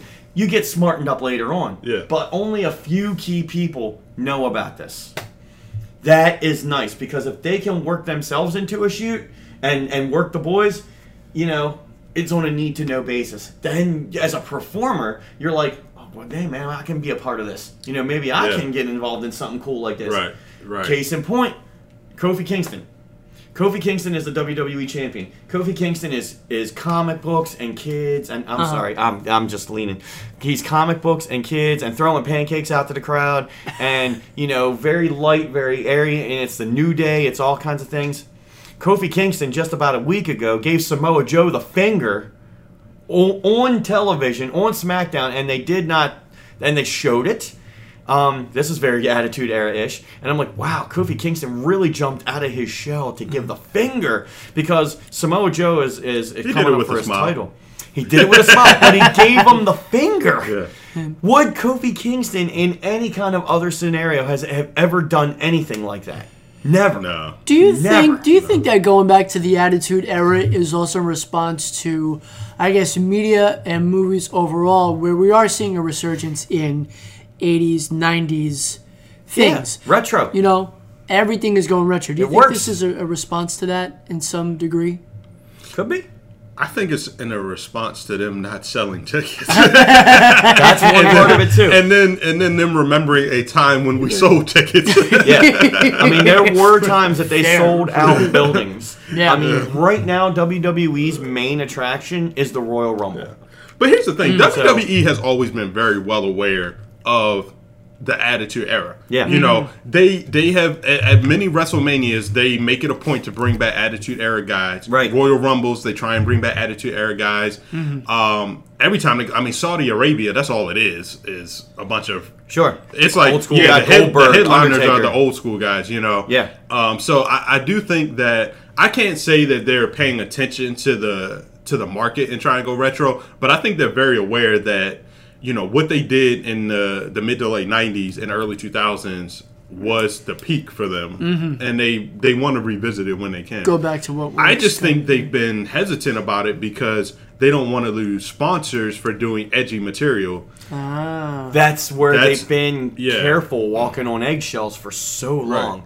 But now, I mean, if they can get away with one segment here, one segment there, you know, one bit instead of doing it on the whole show, I think they'll keep Yeah, their sponsors. because I think that last pay per view really, really scared them. Like, you know, they, I mean, there were a lot of reports that what was bragging the- rights Was that the last pay per view? The one that we just watched at your house? was it called bragging rights? No, No, it was called It um, was uh, Stomping Grounds. stomping. grounds. I'm sorry, it was something like that. It was Stomping grounds. Great right? balls of fire. Yeah. So, so the you know the the buy rates for that were really low. I'm talking Yeah. about in person buy rates was really really low. They had half the arena Um, roped off because right, it, yeah. then moving people into the camera Yeah. angles because it was that bad. So I, Wow. I think it was one of those things where it's like we got to make a change, like or because they could just keep going down that road if they don't start getting better. That's the thing. material. Yeah. that definitely should have scared them. Yeah. And and when Royal Rumble sells out in 90 seconds, and that's the match, the Royal Rumble itself, and, and men, women, it's great.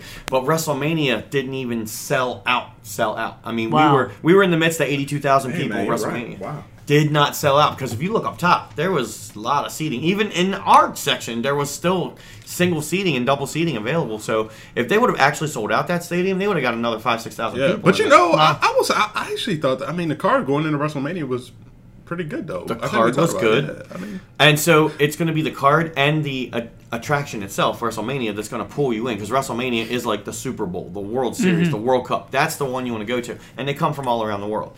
Um, and I, I thought it was great. We had a good time, Big Ugly, um, and because we went to WrestleMania and it was fantastic. Had a great time. Uh, it was the longest show in existence of history. Um, started around five five thirty, didn't end until twelve thirty. Jeez. And yeah, man, Marathon. it really was. That's another thing they're working on too is timing because the one thing that they did get right with uh, what was it called Stomping Grounds, it ended at 10:30. It was before 10:30. It was over, and it started at seven. So we had three and a half hours. That's a new day right there, Mike. So that's uh, Okay. Xavier Woods on the left, Big E Okay. in the middle, and Kofi is another guy that's with them, and he's the one that gave the finger. Okay. Um, and then you got the Viking Experience or the War Raiders, whatever the hell they're called now. I have no idea. But um, anyway, so they've got these segments now. I think it's good. You got all these cooks in the kitchen are getting trained and coached. I think it's going to be good. It's good jumping off point. Other things that we've seen um, on the SmackDown that was just very recent this this week. Kevin Owens has just turned face. He's just turned heel. Now Kevin Owens gets jumped in a backstage segment on the first segment of SmackDown, and he comes in and grabs the mic as a shoot, and he's like, "Oh, Shane McMahon getting all this TV time, and he's really shooting on the mic like CM Punk did before." he dropped a pipe bomb. He dropped a pipe bomb, Yeah. and they shut his mics off. They kicked him out of the building. But of course, it's all work because you know it comes back in, you know, after being kicked out of the building, gives a stunner. But that's the kind of stuff they've been Kevin Owens can do, and they've been sitting on it and not letting him do it. So that's the kind, and that was one segment that went through the show as a story. But I liked that segment, and it made the other ones seem not so intolerable. I just think that things like that. Oh, let me just throw this out there: Maria Kanellis and Mike Bennett. Mike Kanellis, you seen that? yeah, I did. It's actually been an entertaining I little bit. love it. Yeah. yeah, it's actually Okay. been entertaining. So Maria Kanellis was uh, a, diva in WWE. She's been around for a long time, back and forth, back and forth. And her actual husband, Mike Bennett, Mike Kanell, and Mike call, Kanellis, they call him now. They've been working a lot of independent shows, Ring of Honor, Impact Wrestling. They finally came to WWE together. Um, she got pregnant a while back. She had her baby, so they have a child.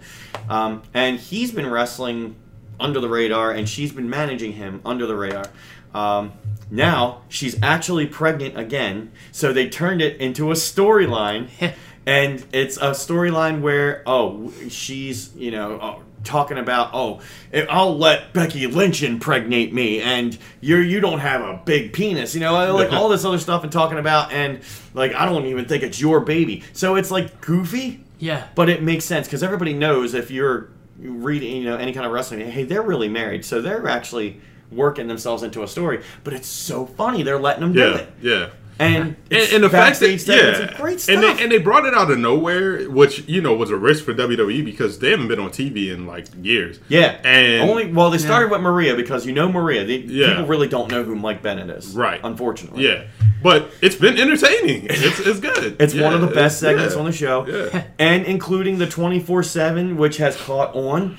Uh, so this is a title that they have, Mike, um, that uh, they actually just dropped in the middle of the ring, and they said anybody who wants it, just come and get it, and it can be defended anywhere, anytime, any place. So they make all these segments like backstage, on golf Yeah. courses, up in airplanes. What a um, great idea. at, right at this guy's wedding, which is Drake Maverick, man, uh, unbelievable. This little guy, like, isn't yeah, it like it? What Yeah. was was the movie Varsity Blues, where it's like fumble? Like he always had to hold Yeah, on to. yeah, the Yeah, he always had the football yeah. in Yeah, real yeah, yeah. life. Yes, Yeah. and this is the thing. People uh, uh, attacking people. All you got to do is bring a referee, and you can.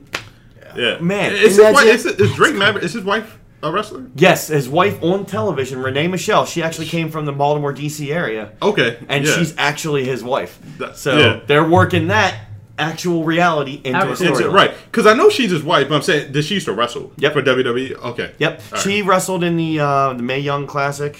Got Um, you. Okay. You know, I think you did tell me. Okay. Yeah, Yeah. And Renee Michelle. So she's Right. great. I, I just love the fact that she's on mainstream TV now. yeah. So Um, I, I mean, I love the 24 seven title and like Truth always trying to find a way to, Our to get it. Yeah. Yeah. And calling it the 7-Eleven title. And Yeah. Him and And Carmella. that's his baby. Yeah. And they're actually coming out with now uh, instead of trying to hide these interpersonal relationships that WWE has, Carmella and uh, Seth. Uh, no, Becky Lynch and Seth Rollins. Becky Lynch and Seth Rollins, but Carmella and uh, ah, the commentator with all the tattoos. Corey Graves. Thank you. I couldn't remember. Oh, they're together? Okay. Oh, yes, they are. They got they pictures now online, like public. Very Yeah. good. One of the War Raiders is married to, I believe, Sarah Logan. I think. Yeah. Um, you know, Charlotte and um, Andrade. Andrade, right. Uh, so- Black and Zelina Vega, I think, are married. Yeah, they're married. So they got all these interpersonal relationships, and they're not hiding them at all. Yeah. And that's another thing that's great. Um, the Undertaker is definitely being used at this point in time to get tickets, to get buy rates. I love the Undertaker. Hated the match with Goldberg because it was terrible a couple months ago in Saudi Arabia. Um, entrances were great. We talked about this on the last show. But Undertaker is going to help get these guys over. Roman Reigns needs to get back into a mainstream thing. Uh, Drew McIntyre definitely needs to get in a mainstream thing. Shane McMahon is going to be a major heel for as long as he can still walk. Um, so, yeah, I think they're using the Undertaker in a way that uh, you know Pritchard described the way they used to use Macho back when they put Macho Man on commentary back in the early '90s. Yeah. and like when they needed that kind of star power, they would have Macho Man come back in the ring, and you know Pritchard, oh, you're putting the Macho Man, the old man, back in the ring, you know, and so. that's pretty good. You like that mantra? Yeah, that was good. good. So so um so I feel like they're using the Undertaker that way too, and the way that you're describing it's like we need buy rates. Undertaker, everybody's going to cheer for Undertaker. We need you to come back. You know what I mean? Yeah. Because there's no reason for him to be back. There's no reason for him to be tagging with Roman Reigns. It's clearly like we need star power that people can resonate with, and they'll want to see it. Yeah, and I want to see it for Yeah. that reason, but I also want to see it because I need I need Roman Reigns to get past this fact. Um, he was diagnosed with leukemia, uh, actually for the second time in his life last year. He became in remission though, and he's good and he's wrestling, he's working again. But he used to be the the superstar that everybody loved to hate. Um, Ah. And he got so much heat, so much negative reaction from the crowd that you wanted to boo him. You wanted to go to arenas to pay the ticket to boo Roman Reigns. After he had cancer and was in remission, big pop, yay. Uh, after that, dry. Roman Reigns ain't all doing felt nothing. bad. I, I feel like people don't know what to do. People don't know. You don't want to. cheer him. It's like, hey, you had It's like he's a cancer survivor, so I can't really boo him. I, I feel that's your express ticket to hell. yeah, exactly. this is like- where we need Right. Roman to actually turn But, heel. right, but it's he's like dry. Mm. Yeah, but it's like it's like Hate you can't, him not you for can't having- cheer him either because he's just not worthy of being cheered. No, it's Yeah. it's dry segment, Right. but Yeah. you can boo him if he gives you a reason to do it. So let him attack the Undertaker after the match or something. Let him get involved. Well, how about he becomes this like evil genius behind the scenes, and he's manipulating other people to do the physicality, the physically uh, negative stuff and the hateful stuff, Why and not? he's just a, a non-physical mastermind type. I mean, why, why not? I could- That's I- still and a that's heel. great a television, heel, too. Right. That's a great heel. And then that's a puppet master, and he doesn't have to actually. I mean, he wants to get in there and work, but he doesn't have to work as hard, and that's what they want to Yeah. do with their main stars anyway. They don't. They want to save them so that they can have But- them healthy. But the issue is with the Roman Reigns thing is that if you turn Roman heel, you don't have a huge face. I mean, you have Seth Rollins, but Seth Rollins isn't really the big star power face. They keep going with That- Kevin Owens the way they're going. That's going to be a major face for it. And when they pull this Bray Wyatt thing, this uh, Festival of Friendship or whatever, when they pull that out, that's going to be Yeah. good. Well, you know, they're, they're, they're, what they're doing with Owens is starting to remind me of like Stone Cold. You know, he's, Yes. doing, he's doing a stunner now. He's dropping pipe bombs. You know, he's going against the authority. It's like, you know, it's a Stone Cold repeat. Um, this is where the Attitude Era is making making that slight return, Yeah. you know. And I think Bischoff and Heyman have a lot to do with it because you know uh, WWE on Fox, um, going on Fox SmackDown in the fall, and they need to do you know different some different camera angles, some different content, and that's what. And we're finally going to see a separation between Raw and SmackDown. It's not going to be the exact same show with different people. We're going to see uh, differences, which is what we need to see. I if I'm watching Raw, I don't necessarily want to watch SmackDown. You know what I mean? Right. Watching the same damn show. Real quick, Yeah. who's this guy with with the dreads? That's Kofi Kingston. That is He's- Kofi he's- Kingston. Kofi Kingston just pulled some uh, uh, street, not Street Fighter, um, Eddy, the character. Oh. Eddy Gordo. Yeah. And he pulled some Eddy Gordo shit on the side of the ring. Yeah. Yeah. And that was really cool. yeah. and that's the guy who gave the finger. But you, you would never know it from as, as bubbly and as, as light as he is, and he's the guy that did it. Hey, let me ask you about these two tag teams while we're while we're Let's do going it. on a tangent. So, what do you think about the Viking Raiders and Heavy Machinery? I like heavy machinery. okay. It's a drawback to the working man. I like it. Otis and uh, whatever the I, I don't remember the name, but the the one guy, the Larry Cable Guy, ish, and comes out and be like, "Oh yeah, we working hard tonight. Yeah. Oh yeah." I like the and and they're a solid tag team. The the Viking Raiders or the War Raiders. The only bad thing about that is they had the gimmick going in NXT, and they came up and tried to change the name, change the gimmick. Um, if they just let them be themselves, which this is themselves, this this Vi- the Viking thing. Uh, but they can't use the word war. I understand, but they're giving people the finger and calling people bitch and saying shit on TV. I'm not calling them the War Raiders. People would pop for that. I like them both. I I feel like the Viking Raiders. They're like I feel like they sh- they needed to have done a more contemporary take on the gimmick. Like I feel like they're they try to go like real old schooly. Like like it looks like a gimmick, but they could have infused hmm. the Viking culture into like contemporary. Okay. you see what I'm saying? I feel what like you're they saying. like they look like they're stepping out of the show Vikings. Like Yes. you know with the way that they dress, Yeah. right? Right. But it's like I feel like it's hard to get gimmicks like that over because they are too gimmicky. Too gimmicky. But if you start infusing the culture in your gimmick, I mean, if you start infusing the culture in what you're doing with you, it, it might get over a little better if you get what I'm saying. I feel you, and they, You and they know, could be um, working on that too. Um, you know, they, they could just do a little tweaking, a little uh, adjusting on Yeah. places, things, uh, people like that. Heavy machinery is like okay. I mean, I, I'm I'm reserving judgment to see like where they go. I don't mind them as much. They're pretty cool, but Yeah, they're fun. Yeah. Um, Is this guy who's choking out Kofi Kingston uh, part of the Viking? No, no, he's Samoa Joe. He's just the Okay. contender right now for All the for the championship. And gotcha. if they let him open up and actually speak his mind, he's Yeah. very talented. Plus, he's very good in the ring. So what do you think? Do they put the title on Joe? So here's the thing: Kofi Kingston, Samoa Joe for the WWE Championship. I don't know if that's any kind of uh, Extreme Rules match. It might just be for the title.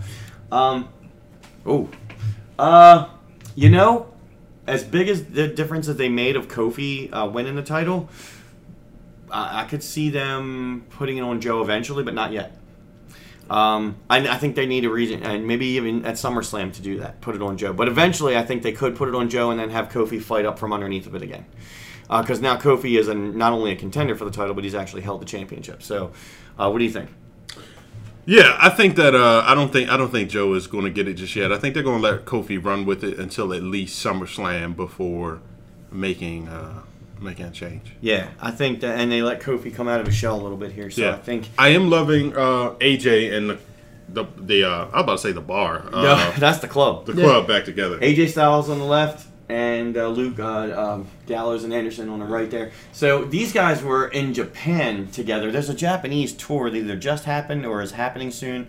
Um, but They already toured Japan. they already toured, Yeah, but they they're did. letting this go because this got over with that, that small group of the fans that understood where all this came from. These guys were awesome in Japan, and they came over here. The two on the right just kind of fell under the radar, Gallows and Anderson. AJ Styles has been champion, but uh, he's been a face for a while. He's better as a heel. Oh. And now they're a, they're a faction to be reckoned with. And we need a couple of good factions, um, other than just the New Day in the WWE, NW like NWO factions, DX factions. We need some factions. I feel like um, is that Anderson on the far right? Uh, Anderson is on the uh, Gallows is on the far. right. Gallows. So I feel like Gallows' skull tattoo on his arm would fit my entire torso. That's yeah, his move. arm is massive. Like Yeah, yeah. that's ungodly. Yeah. and they're entertaining too. These these guys, but if they let them actually talk and do something, they're actually entertaining. so. Um, there's a lot going on with WWE. There's a lot of people on the roster. There's a lot of content, um, and they can certainly do it. Who, who was just commentating? That was Charly Caruso. So Charly Caruso looks like uh, Sofia Vergara 2.0. I, I can, Like WWE Uh, Sofia yeah, I, Vergara. I can see that. I can tell I you can that. see that. And these Street Profits, these are these are all gimmicky. These guys, and you know, we're gonna uh, segue into NXT a little bit here because they're the NXT Tag Team Champions. Mm-hmm. But these guys, they're good in the ring, but they have this outlandish kind of. The way they talk about everything, they are promoters. Yeah. They're prophets. Right. I just love when he starts when he starts doing the rock thing. Like right now, he's saying finally the rock. And then the other yes, like, yes, oh, like, no. yeah. um, so apparently, the Street Profits, the reason that they've been making uh, a lot of TV appearances is that WWE brass feels like they needed a team that could connect with the younger people, Oh, and so they feel like the Street Profits are good for that, and so that's why they, even though they're not wrestling on Raw and SmackDown and they haven't officially been pulled up, they're appearing on there because they're supposed to be like adding more entertainment value for the younger teen audiences and stuff Yeah. like that. So And I agree because I love them every yeah, I do love them. Yeah, yeah. Obviously, the one sticks out more. The uh, the the more athletic one. What's his name? Montez Porter. Uh, Yeah, Porter. Yeah, Porter. Yeah, Angelo Dawkins, they're all right. yeah. But uh, that see, that's fun stuff, and they just started coming up with a new regime too. So I think that there's there's all these little things that are making for more entertaining television shows from beginning to end. Yeah. Um, let's jump into Extreme Rules real quick, and let's just talk about some of the other card. Right. We got the Revival, Dawson and Wilder, uh, defending the um, Raw Tag Team Championship against the Usos. Um, so I think we've seen this match before, but this has a uh, tendency to be a very good match in the ring, and they can all tell stories. Um, so, uh, and we'll, we'll talk about um, you know predictions and everything when we come back next time and talk about the results. We'll say you know who did you think was going to win, who actually did win. Braun Strowman and Bobby Lashley in the Last Man Standing match. So that moves on from the feud that we had on television, which was good. Uh, Ricochet and AJ Styles could steal the show if they'd let him go. Uh, Ricochet, Ricochet defending. I think they will. Yeah. Uh, the U.S. Championship. Ricochet is not great on the mic, but uh, if he has a mouthpiece, that's great. Or if um, he just lets his work in the ring do it, that would be good. So that's the U.S. Championship. Aleister Black against the guy who knocked on the door, Cesaro. Um, it's kind of uh, CM Punk and I were talking about that last night. It's kind of anticlimactic because they're pushing Aleister Black, It and is, but they're is. letting Cesaro uh, be a vehicle to push him. They should push Cesaro, man. So I agree. I agree. Um, Cesaro just has no luck when it comes to No. singles runs, man. And it sucks because all of his tag team partners continue to get injured. Yeah. but uh, well, I guess Jack Swagger doesn't count. But Well, um, yeah. But yeah, But Cesaro's been around for a long time, and maybe they think that they, you know push somebody new as opposed to you know because they got them this middle of the roster that can help get these guys over. Yeah. Maybe that's what it is. Um, so we also have Daniel Bryan and Rowan, uh, the uh, SmackDown Tag Team Champions, uh, the World's, the Planet's Tag Team Champions, Yeah. against the New Day, Big E and Xavier Woods, and then Heavy Machinery, which we were just talking about, Otis and Tucker. Triple threat match. Uh, SmackDown Tag Team Championship. Triple threat means no rules. You know, um, they I guess they'll have tags in and out, but there's no disqualification, no count Right. Um, Drew Gulak, who's still the 205 Live, Jam and Jason Cruiserweight Champion, um, taking on Tony Nese, which is a match that we've seen before, so uh, hopefully that's on the pre show. Um, even though they, they can have good matches, I'm not really too interested in this. This is good. Bayley, the SmackDown Women's Champion against supposed to be Alexa Bliss and Nikki Cross 2 on 1 handicap match. We've seen Bayley and Alexa Bliss a lot. This is a good way to introduce Nikki Cross. I love what she's doing on TV. I think she's good. What do you think? I have been, I've been, I've been very much enjoying the whole uh, Ale- uh, Nikki and Alexa thing, like Yeah. friendship, and Bayley trying to like show her, show Nikki like that she's being used and everything. So I think this should be good. I hope they don't end it too quickly. So No. And, they, and they're letting Bayley come out of her shell a little bit too. She's not uh, playing the happy giggly Yeah, hugger. yeah. Not all the time. Yeah. She's letting her come out of her shell. Uh, here's the one Kofi Kingston defending the WWE Championship against Samoa Joe. Uh, just a singles match, no rules or any, uh, no extreme rules for that one. So we'll see where that takes. See if Kofi, Kofi gets a little more um, edgy. Here's the uh, main. Well, they have a main attraction and a main event. The main attraction is the Undertaker and Roman Reigns tag team against Shane McMahon and Drew McIntyre. Um, that's pretty cool. Yep. Uh, Undertaker. I'm glad he's working with Roman so Roman can do all the physical work in the ring. Let the Undertaker tell the story. Um, but uh, I don't need the Undertaker doing too much in this match. But that's okay because Shane can take a lot of weird bumps and Drew can work too. So I think that's a good. Uh, putting him in there with Goldberg, who hasn't wrestled in a year or two, uh, it was a bad idea. Um, but that's going to be cool to see the Undertaker and see how that all develops. And we do have, and I'm very interested in this. I still hate the way he dresses, but um, I understand why. Baron Corbin and Lacey Evans fighting against Seth Rollins and Becky Lynch. They are defending both of their championships, and winner take all. So if Baron Corbin wins, then they both win both titles. Or if Seth Rollins wins, they both keep both titles. Let's talk about this one real quick. Um, do you see this changing hands or just furthering storyline, or do you see anything different coming out of this? I can't see it changing hands. I don't think that either one of Baron Corbin or Lacey Evans are real contenders or really prepared for that. Okay. Uh, for that spotlight yet, so Okay. I, I don't see it going anywhere. Um, and on top of the fact, I'm just a little bit confused about the continued rivalry because Lacey Evans has been beat by Becky Lynch like three times Yeah. now. So Clean, it's, too. Yeah, so it's I, I'm just confused. Like, why is this not over? And I mean, you're not really giving me much just because it's like, oh well, we've brought on Baron Corbin and Seth Rollins, but it's like, yeah, I could do without that. I mean, you know what I mean? It's just like I, I don't know.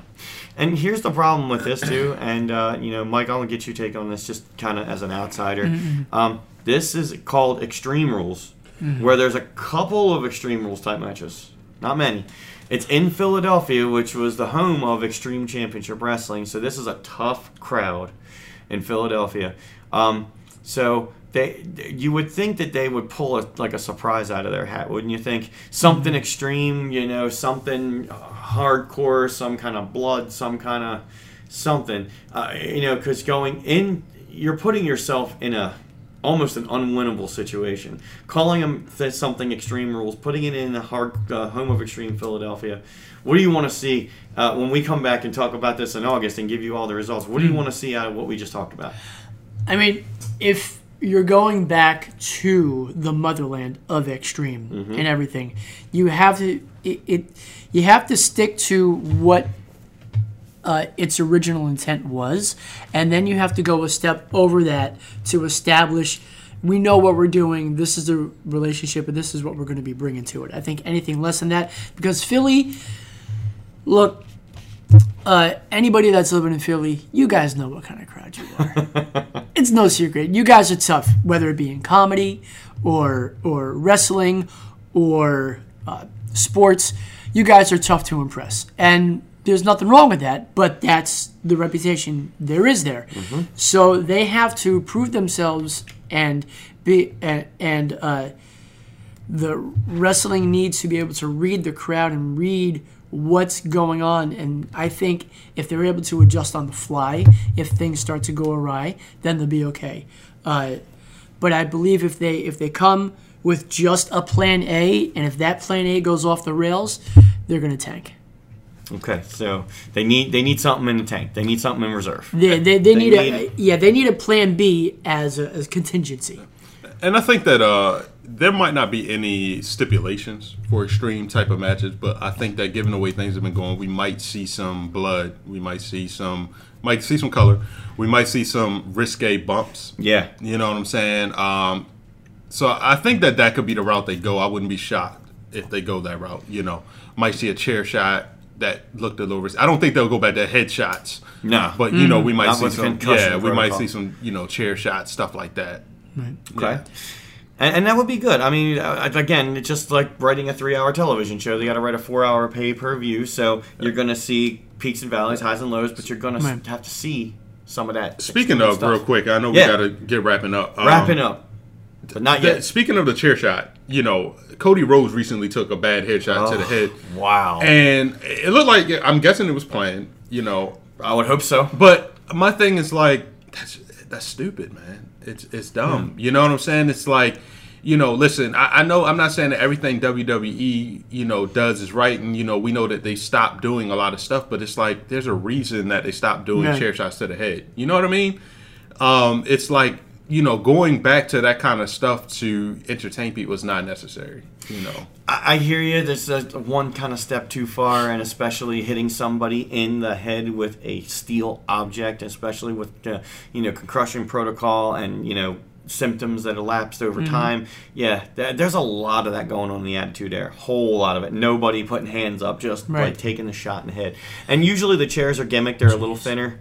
Um, you know, so it's more like a stunt being done rather than you know somebody actually trying to hit blunt force. And you're you're aiming here, you know, but it does it doesn't matter. It's not a smart situation. But AEW, which is this new company that's coming up, um, they're taking a little bit more risks with things like that, with risque bumps, with a couple chair shots, with blood. Um, and they actually have a free show on tonight on June, uh, July 13th, I should say, on the Bleacher So let me let me pose you this question. Real Go quick. for it. Sorry, I don't mean to interject. You're fine. Can you re or, or, or bring back the Attitude Era without everything that went with it? Yeah. Yeah. You don't need every like like we were talking about earlier. Everything Big Ugly from Attitude Era, like beginning to end, Raw, SmackDown, all that stuff was there was like a chair shot in every match, Yeah. and Yeah. like blood all over the place, and, and middle fingers and cursing. Um, I don't think you need it all. Okay. I think you just need, uh, as we were talking earlier, these these shades of brilliance, um, and then peaks and valleys in the show, and then you got your you got your funny stuff like the twenty four seven. You mm-hmm. got your women stuff, you got your kids stuff, and then you got your you got your hardcore fan stuff. Right. And and the thing is that you can't bring everything back because society has changed a great deal over the mm-hmm. past 20 years. Sure has. And some of that stuff is just not going to be accepted today. Like, you know, if you start if you know, we're very sensitive as a society now, as opposed to 20 years ago when everybody, when that generation was willing to accept everything. You know what I'm saying? And it's like everybody wanted to push the envelope and push it to the edge. Where now it's like any little thing becomes offensive. You know? Right. So if they use too many curse words, you're going to have somebody write a blog about how WWE is using too many curse words, and you know, children under ten shouldn't. be You know what I'm saying? So it's like I can't yeah, bring my kids to a Right, violent exactly. wrestling match because they cursed too right. much. You know, or there was just too much blood. You know what I'm saying? Yeah. And you're promoting kids to cut themselves. You know what I'm saying? I mean, Right. It's like people will spend anything. So they WWE has a hard task ahead of them where they need to find a balance Mm-hmm. yeah. because they can't just go full attitude era. Which is why I think what they're doing now is a good step in the right direction, trying to find a balance with that, Yeah. um, and still trying to cater to all the audiences, Right. Because I feel like one the- segment of the audience. Because I feel like the difference was back then, even in the attitude era, don't get me wrong, you had a lot of pushback. There were a lot of like establishments that was like, yo, like, what are you guys doing? Yeah. But I felt like the fans accepted it. The fans were like, heck yes. But I feel like in this day and age, you're going to still get a lot of fans out there that's going to be like, no, this is too far. You know what I mean? But Yeah. like, yeah. then again, you always have somebody saying something about something. You're not going to please everybody all the time. So, not, yeah. what's going to please the bulk of your audience in the short and the long term, and what's going to now create those ticket sales, like we talked about. How are we going to create cultivating television to where you want to go see this live in person when it comes to your town? You got to have a ticket. Um, that's what the thing is, because if you don't have people watching the arenas, you know they can watch on television or the network, but the less people you have on one side, the less people you're going to have on the other side. Yeah. So I think I feel like the Undertaker. I'm sorry, this is a tangent. Go ahead. I'm done. The Undertaker. I- it's just because I'm saying the Undertaker. I feel like he should dye his hair gray. Like he should. His, his hair should look like Kevin Nash. Like you know when you see Kevin Nash now, it's all gray. Yeah. I, I feel like it's too obvious that they're still trying to make him look like the young Undertaker. But I'm like, yo, just roll with the fact that it's like. An Right. aging dead man. You know what I mean? That's like Right. on his last leg, but he's still taking souls. He's like the old Reaper now. You I know what I feel you. mean? Like I think that that would be a cool thing to go with instead of just still trying to make him look like young. It's like yo, his hairline, his hairline's rec- receding. Yeah. like His hairline it's- is at the top. is that the right? Yeah, it's way under that. Yeah, Yeah. exactly. Yeah. So it's just like, dude, like just just roll with it. Sure, man. just let it go. old. Yeah, Yeah, that's less just for men that you got to put in Right. there. You know, I mean, unless they want to have them as a sponsor, you never know. But Or that's- Hims, right? Isn't Hims uh, Hims, sponsored that's by another Snoop? one. Uh, yeah, Hims is another one. But it's yeah, but it's it's still a cool experience to see this and to hear this and to feel this and it's it, it, working this in. But look at Shane. Like Shane doesn't his. Shane doesn't care. Yeah, yeah. Shane's Yeah. just like all gray out there, and he's not even that old. Like Shane is like in his forties. You know, so uh, yeah, late forties, early fifties. But uh, yeah, let it just let it go. I think he's in the early forties, man. Oh really? Yeah, I'm putting him because older than Stephanie he is. McMahon, I just think turned forty this year, and Shane yeah? is not too much older than her. Yeah, True. I think he's like Maybe I'm forty putting three or on forty blast. four. Yeah. I had the biggest crush on Steph McMahon, man. Oh, me too. I mean, Many who did. didn't, Oh my man? God, Oh who my didn't, God. right? And I mean, Many. she still looks amazing. God. Like, yeah. She still does, and then she got those two little bit visitors. You know, she got that business after she started working on television. They Yeah. got the boob implants, and that just helped. But um, hey, tangents and all, we have so much, and, and there's a lot of other things that we could talk about, but we'll just jump into next time, I'm sure. Um, New Japan, we got the G1 Climax Cup going on, um, and that's uh, something CM Punk's going to talk about next time. We'll talk about Lucha Underground, we'll talk about Impact Wrestling because that's still around. If anything's going on in UFC, Big Ugly, uh, we'll talk about that. Indie promotions all going around. Uh, throw up NXT. I know you've been watching it. You say it's good. Uh, what's going on Yeah. with NXT So right now? real quick, UFC. Amanda Nunes is a beast. Listen, like I, I kept thinking she might be a fluke. You know, she took out Ronda Rousey, and it was like, ah, Ronda Rousey had some deficiencies. She took out Miesha Tate, which was like, yo, Miesha, Ronda Rousey been beating Miesha Tate for like years now. Right. Then she took out Holly Holm. She took out uh she when she took out Cris Cyborg, I was like, oh man, because Cris Cyborg has been my girl. Like she's been giving it to everybody for years. So I'm sorry. That's You're a tangent. You're fine. Amanda You're good. Nunes, no joke in the ring. Like she's legit, bro. Like she is, I believe, what everybody thought Ronda Ronda Rousey was. You know mm, what I'm saying? right. But it's like you realize like Ronda Rousey just didn't have the level of competition. But Amanda Nunes has taken on all Ronda Rousey competition and more, and is just getting them out the way. Legit. All right, my man Johnny That's Bones. Jones retains his title. You know he won his last match. It was a close one. Okay. Jones had me scared for a minute, but that's my man. He came through. Nobody can stop John Bones Jones. Bones. All right, and that's UFC. What That's about, UFC. All right, that's What about. NXT? All right, NXT, real quick. Uh, NXT has been doing really well. Um, you know, I think uh, once again they're getting focused a lot, a lot on the women again with uh, what's Ronda Rousey's girl? That's the champion. What's her Oh, name? uh, Shayna Baszler. Shayna Baszler. You got the uh, the HBIC. Um, I forget I forget her name, but that, that's what she goes by. The Um, chick with the hair, she likes to slap people. no, that's No. that's Bianca Belair. Bianca Belair. Yeah, so the HBIC is like I forget what name she goes by. She's like a, a, a Asian lady. Um, but Okay. anyway, Good. so um, that's been good. Um, I just I, I always love it. I always love to see Matt Riddle. You know, Velveteen Dream is my boy. Um, you know, so I, I just I've been enjoying NXT. I fell off for a little bit.